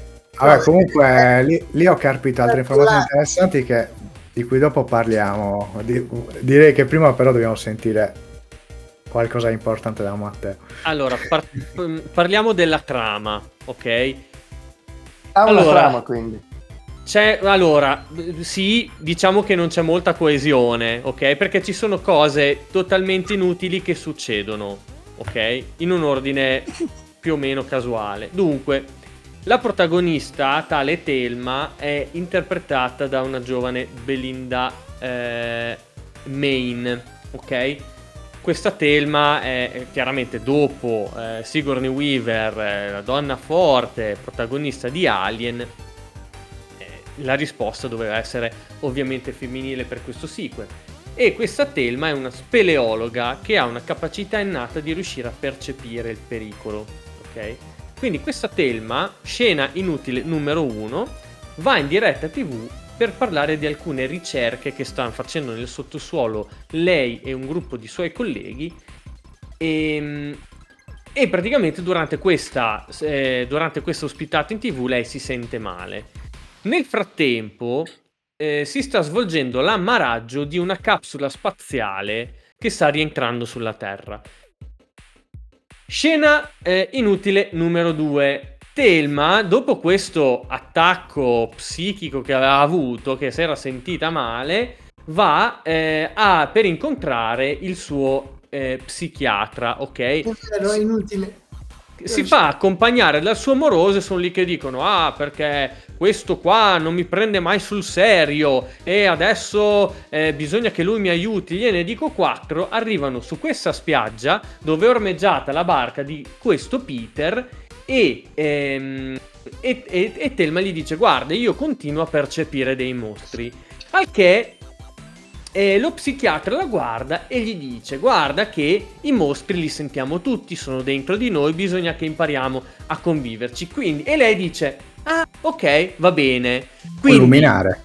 In sostanza, lei. Pensavo prima... di essere detto me coglioni, però va bene.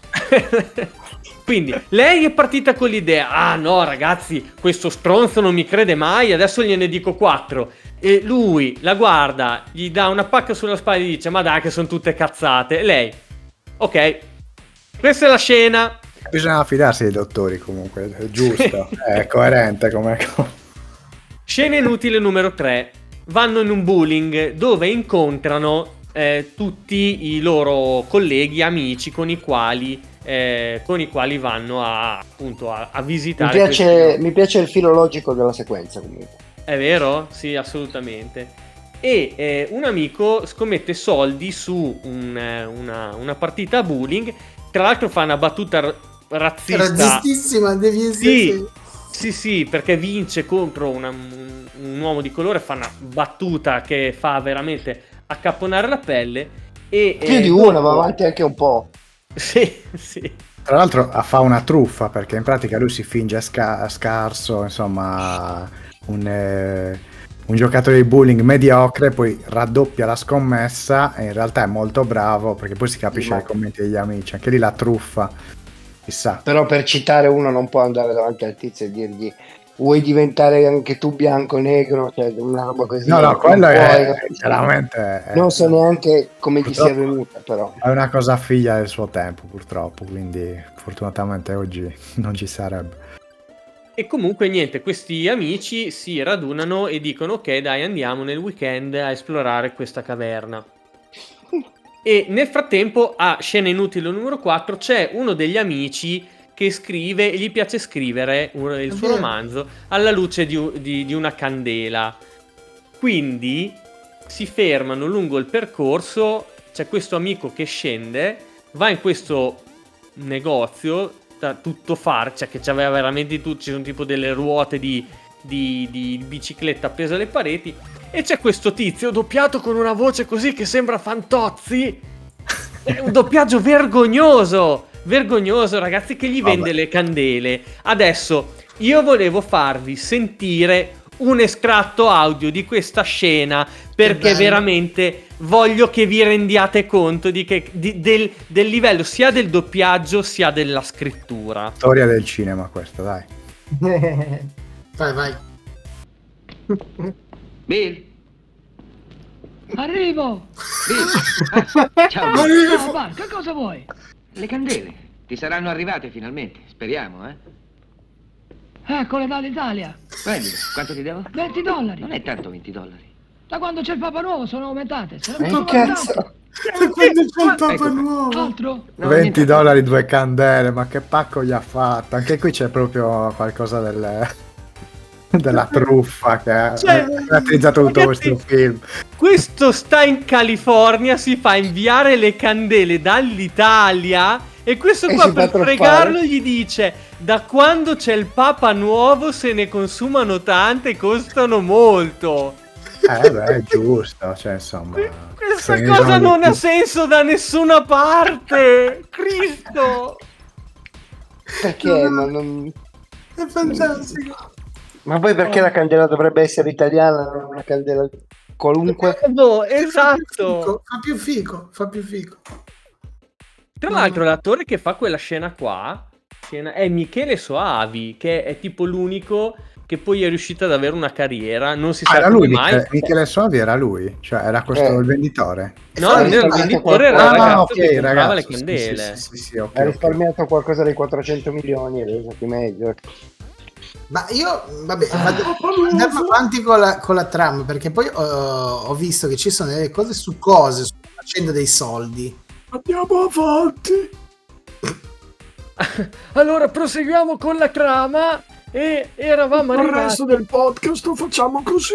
Alla candela, Andi- siamo arrivati alla candela. Allora, ci sono questi ragazzi che quindi dopo che hanno preso tutte le loro robe se ne vanno, eh, se ne vanno nella, nella caverna e iniziano ad esplorarle. Nel frattempo però sentono alla radio che la capsula che è precipitata eh, è praticamente vuota e i due astronauti non ci sono più.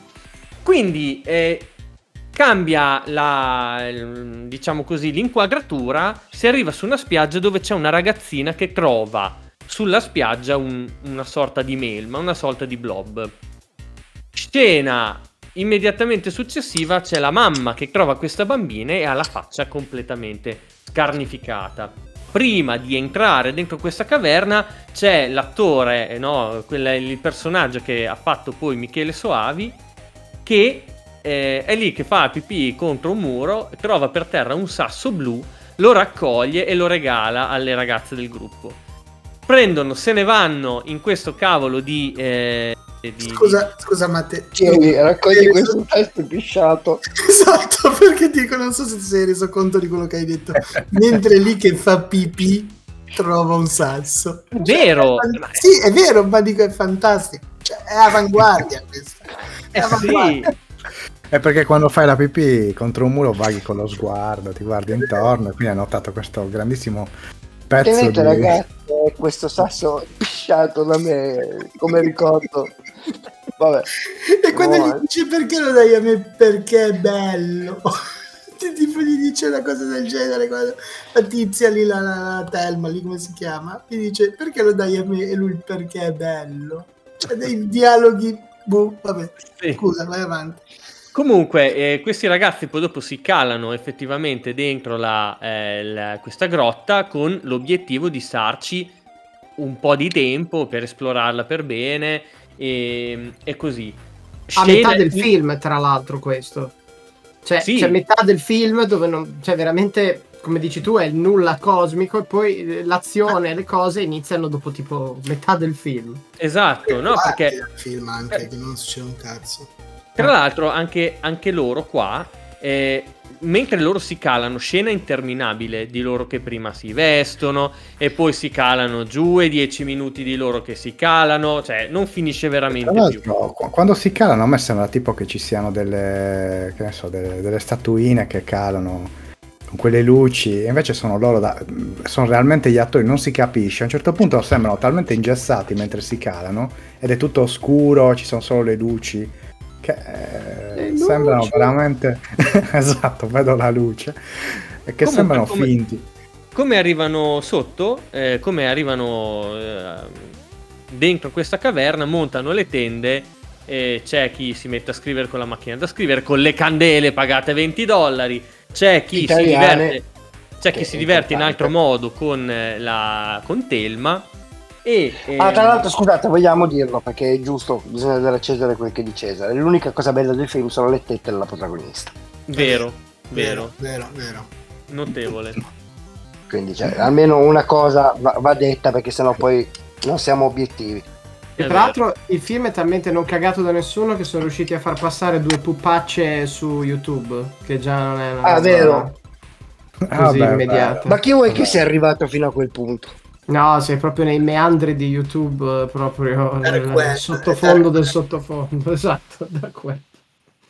Comunque, il giorno dopo iniziano ad esplorare la caverna e ragazzi, io non so voi, ma quando io ero alle elementari che mh, ci parlavano di geologia, le stalattiti, stalagmiti, oppure anche io stesso quando sono andato a visitare le grotte di Frassassi, una roba che mi è sempre stata detta è stata quella di non toccare stalactiti e stalagmiti perché Col le- graspo della mano. Esatto, niente, questi che dovrebbero essere degli speleologi toccano tutte le rocce possibili, salgono in cima a tutte le rocce possibili e fanno le fote, fanno gli scemi, si dice, fanno tutto quello che non bisogna, ma che anche gente che non è del mestiere come noi sa benissimo che Su non qualcuno andrebbe... ci avranno anche fatto pipì e poi l'avranno regalata, obiettivamente.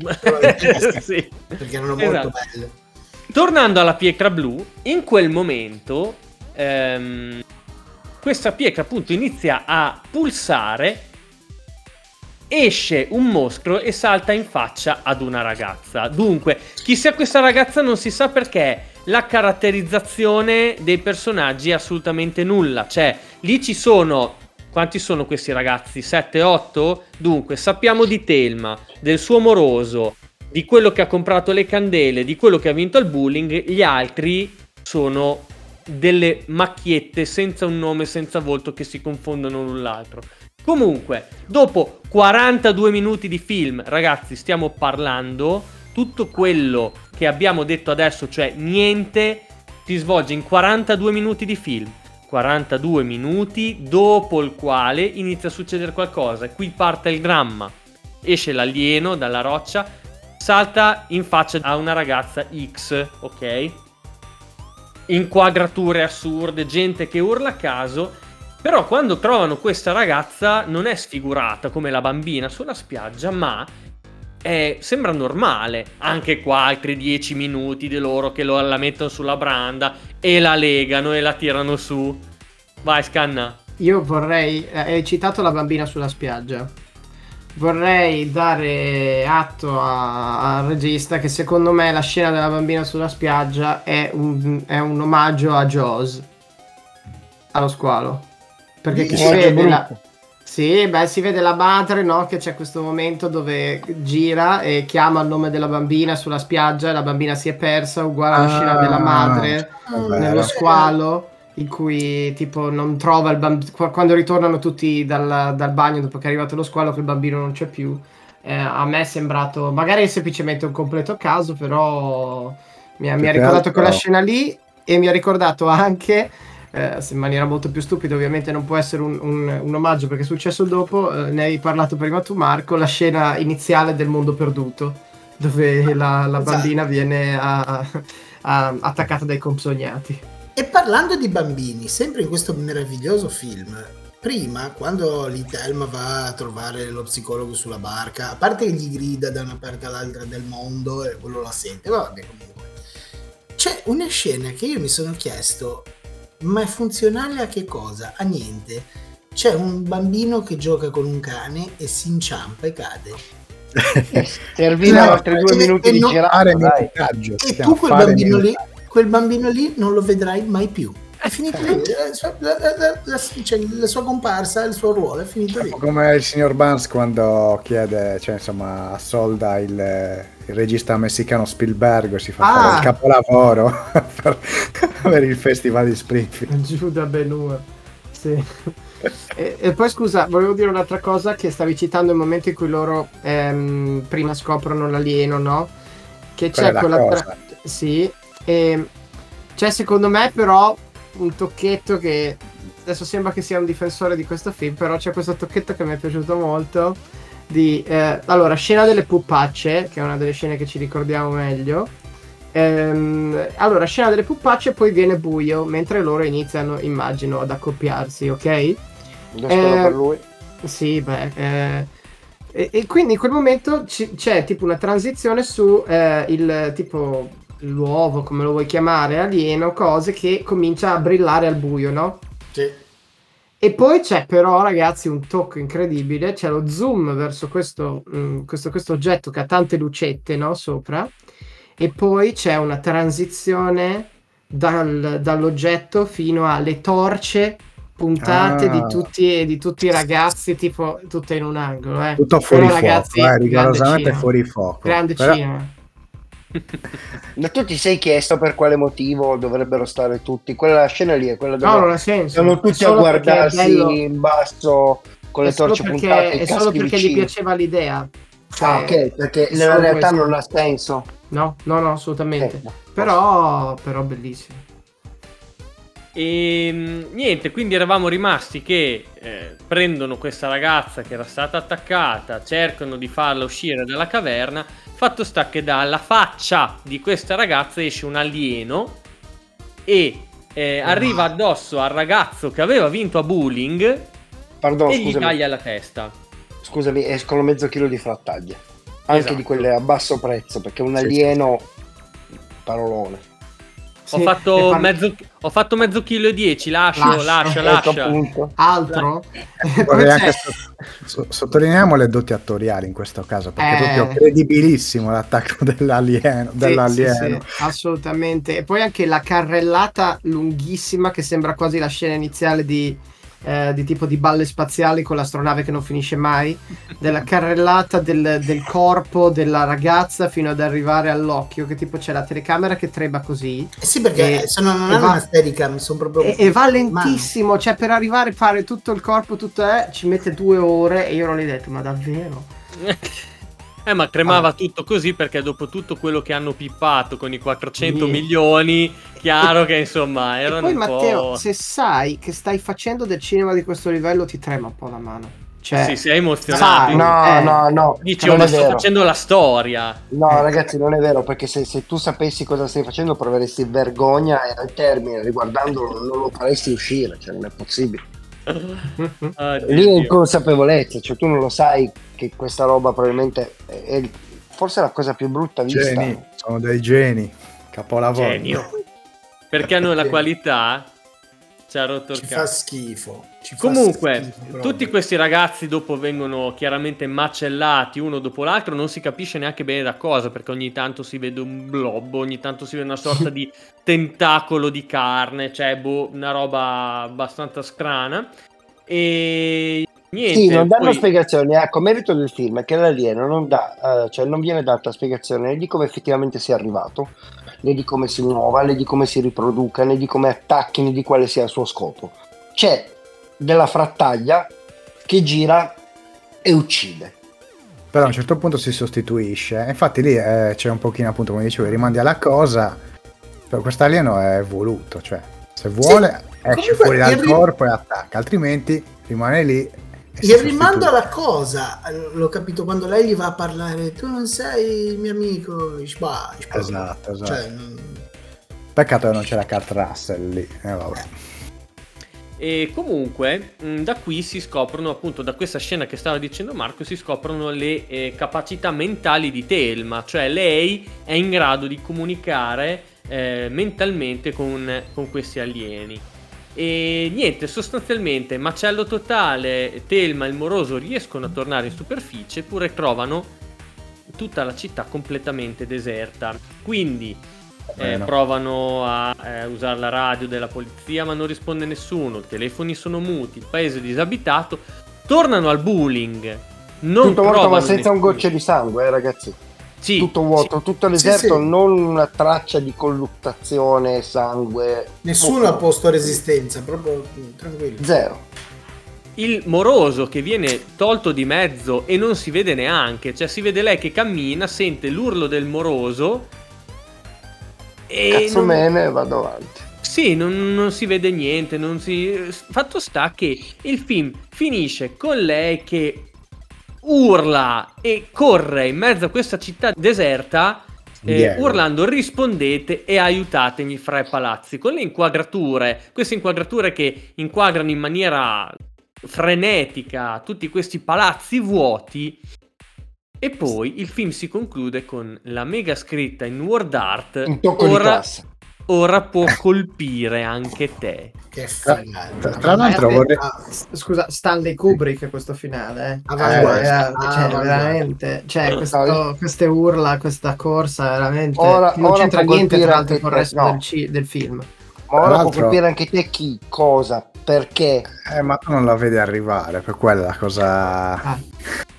orrorifica. No, comunque volevo dire, in quelle inquadrature nella città, che presumo sia San Diego a questo punto, cioè in lontananza ogni tanto si vede una macchina, un semaforo, cioè io eh, anche lì secondo me sono andati a girarla tipo alle 4 e mezza, 5 del mattino sperando di non beccare nessuno in strada, però qualcuno in lontananza si vedeva, però l'inquadratura finale è geniale perché la fa da, da una finestra di un grattacielo e il vetro è anche sporco e quindi inquadra verso il sole in modo da camuffare Sì, è vero, era la sporcizia ci sono tutti questi riflessi e fanno il fermo immagine lì cioè poesia pura poesia pura Eh, ma tutto il finale non ha senso, cioè... Ma non Nel tutto senso- il film non ha senso. No, però, cioè, finché siamo nella grotta va bene, ma poi questa cosa che loro escono, bene, vanno in cosa? giro in macchina, vanno a vedere sti posti, tornano al bullying, non si sa bene perché, cioè... Io, io mi ero perso in quel momento, non avevo capito cosa stesse succedendo. no no è tutta una serie di cose no io vorrei dire comunque una cosa seria secondo me cioè Ippolito e poi effettivamente la storia gli darà ragione qualche intuizione giusta ce l'ha anche avuta nel senso a livello di film horror il fatto di scendere in una galleria oscura che poi vabbè non l'hanno resa così oscura se non in alcune situazioni perché avevano solo le luci dei caschetti però sembrava che c'è- ci fosse luce a, a Oggi a mancava giorno. fosse anche buio e non si vedesse niente. No, infatti, esatto. Però voglio dire, ehm, questa cosa di scendere nella galleria e poi essere attaccati da dei mostri ha fatto scuola perché infatti poi è stata ripresa da un film del 2014 che è Dead Ascent Ah, bello. e il signor Ippolito ha anche intentato causa, non so che fine abbia fatto questa causa perché... Perché era finito i 400 milioni, eh. No, eh sì, probabilmente sì, ma perché il regista, non mi ricordo se fosse neo- neozelandese, non mi viene il nome, comunque si è ispirato un po' a dei B-movie, anche dai B-movie italiani, e quindi...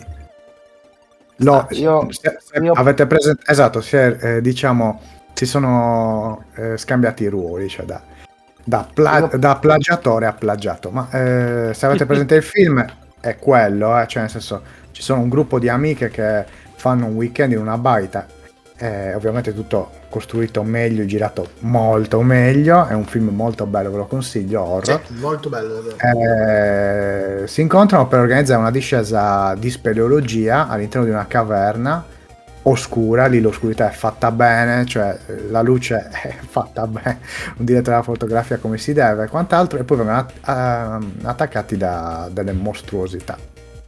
E quindi Io- l'idea quella. cioè- seriamente, seriamente io penso solo una cosa. La gente dovrebbe, la gente che ha partecipato a questo film, che l'ha scritto, che l'ha prodotto, che l'ha pubblicato, dovrebbe essere perseguita. Non è una battuta. Cioè, una cosa così non ha diritto di uscire nelle sale, ma neanche de- della cittadina di provincia. Cioè. Comunque, Perché, Matteo, cioè, parliamoci chiaro, è girato male. Cioè, Sì, è sì, preso va come se noi avessimo una videocamera degli anni 80, neanche l'ultimo modello, qualcosa mm, di, di media fatta, e quattro ragazzini uscissero di casa e andassero a cercare a- di, di riprendere questa cosa. Probabilmente il risultato finale sarebbe migliore. Eh sì, ma perché loro avevano il budget per fare un, un film eh, anche di un certo livello tecnico, a, a parte che lo devi affidare a delle persone che hanno delle competenze. Però si sono sputtanati tut- la maggior parte dei soldi del budget in eh, cose loro e quindi poi hanno dovuto ripiegare. Infatti la- le scene nel- nelle caverne sono fatte in una caverna in Puglia, ora non mi ricordo il paesino che Eh, infatti. ringraziano. E lì, cioè, non hanno pagato un- Castellana di Puglia. Esatto, di no, Castellana Puglia. hanno pagato una lira lì, tanto, cioè, il setting ce l'avevano già. Leggevo che appunto poi loro hanno fatto delle, dei, del filmati, delle foto da mostrare agli investitori per dire "Ah, guardate che, che riproduzione abbiamo fatto in studio, invece era Eh, roba eh, naturale proprio. No, Cioè, no, una eh, truffa. No, eh, no, è più bello, è truffa. quello che volevo dire, quello che volevo dire, perché eh, dopo aver speso i 400 milioni di euro, di, di- di- di lire in vacanza a Cannes con due amiche, a Cannes, sono non le a ge- Monte Carlo. Esatto, a Cannes con due amiche, comprarsi due autosportive e altri beni di lusso, ok? Per, per intortare, diciamo, gli investitori, cioè, pensa che cosa hanno fatto. Hanno, hanno preso, cioè, le grotte di Frassassi, che appunto tra l'altro c'è stato Pizzirani, dice, un dépliant, hanno preso un dépliant, hanno ingrandito le foto del dépliant, delle grotte di Frassassi, e gli hanno detto questo è lo studio che abbiamo allestito con i vostri soldi. E quelli ci hanno creduto. Sì, sì, sì. Geni, Oh, geni. vabbè. Cioè, ma Geni. cosa- cioè, eh, chiaramente Ma poi per il aspetta, film... Per il Ma film poi aspetta, non è finito. C'è la ciliegina sulla torta Ce ne sono un- film. C'è una ce cosa un bellissima paio. che sono stati anche arrestati. Quello è bellissimo. Esatto, cioè, allora, intanto, eh, questo è fantastico perché è anche bello, anche bello da, da leggere così. Eh, con i problemi di budget, leggo direttamente dalla Wikipedia, all'inizio delle riprese Ippolito incaricò un attrezzista di nome Bombardone, già, di andare a comprare della trippa, posizionarla intorno all'obiettivo per creare l'illusione che la scena presa fosse l'occhio del mostro. Per rendere l'effetto realistico, la carne veniva fatta tremolare come fosse effettivamente parte di un organismo grazie delle pompe mediche. E già questo fa ridere, solo che loro stavano girando a Roma e nello scantinato dove, dove, dove giravano, perché ovviamente giravano materiali. A causa delle numerose urla, sia maschili che femminili, e dal forte odore di carne putrida, i coinquilini hanno chiamato la polizia che ha arrestato tutta la troupe con un sospetto di omicidio e occultamento di cadavere. È fantastico tutto questo, è bellissimo. Ultima cosa, sempre per gli effetti speciali, il, il rumore del mostro è stato realizzato mischiando un rantolo alla registrazione audio del tecnico di scena Alberto Tinebra mentre russava. Cioè, è avanguardia, è avanguardia, avanguardia e basta. Meraviglioso, merav- ma, ma cosa gli vuoi dire a questi qua? Cioè, non gli puoi fare l'applauso per il film perché è effettivamente una merda, ma cioè, bisogna farglielo per eh, tutti i loro eh, barbatrucchi mentali che hanno, su- eh, che, No, che no, hanno usato. Si chiamano buono. Che per- tra l'altro. Sì, si chiama truffa, però cioè, ci vuole un ingegno pazzesco. No, no, infatti. Cioè, infatti. se avessero usato questo loro potere per il bene dell'umanità, probabilmente, non so, avremmo la fusione a freddo oggi, non lo so io. Cioè... Sono veramente dei, dei geni, dei geni proprio assoluti. No, no, meraviglioso, meraviglioso, fantastico. E grande bombardone, grande Bombardone, bombardone. bombardone, ma c'è anche bombardone. O meglio, grande bombardone! Grande! Sembra, sembra un po' più che Fantozzi, sembra, eh, sembra sempre Paolo Villaggio quando faceva il doppiaggio del bambino e senti chi parla. A me sembra uno con un Ah, enfisema. Vabbè. Oh, questo potrebbe essere mio nuovo papà. Mamma mia. Va bene ragazzi, allora direi a questo punto di chiudere qua perché stiamo già parlando da due ore e quindi basta perché se no mi cago addosso. Eh, grazie a Luis, grazie a Marco, grazie a Scanna, grazie a Matte. Ragazzi, noi torniamo la settimana prossima per una nuova puntata di Floppy Disk. Restate con noi, continuate a seguirci e keep on retro gaming. Tipo retro gaming. Keep on retro gaming. Ciao! Ciao! Buona serata. Viva Bombardone.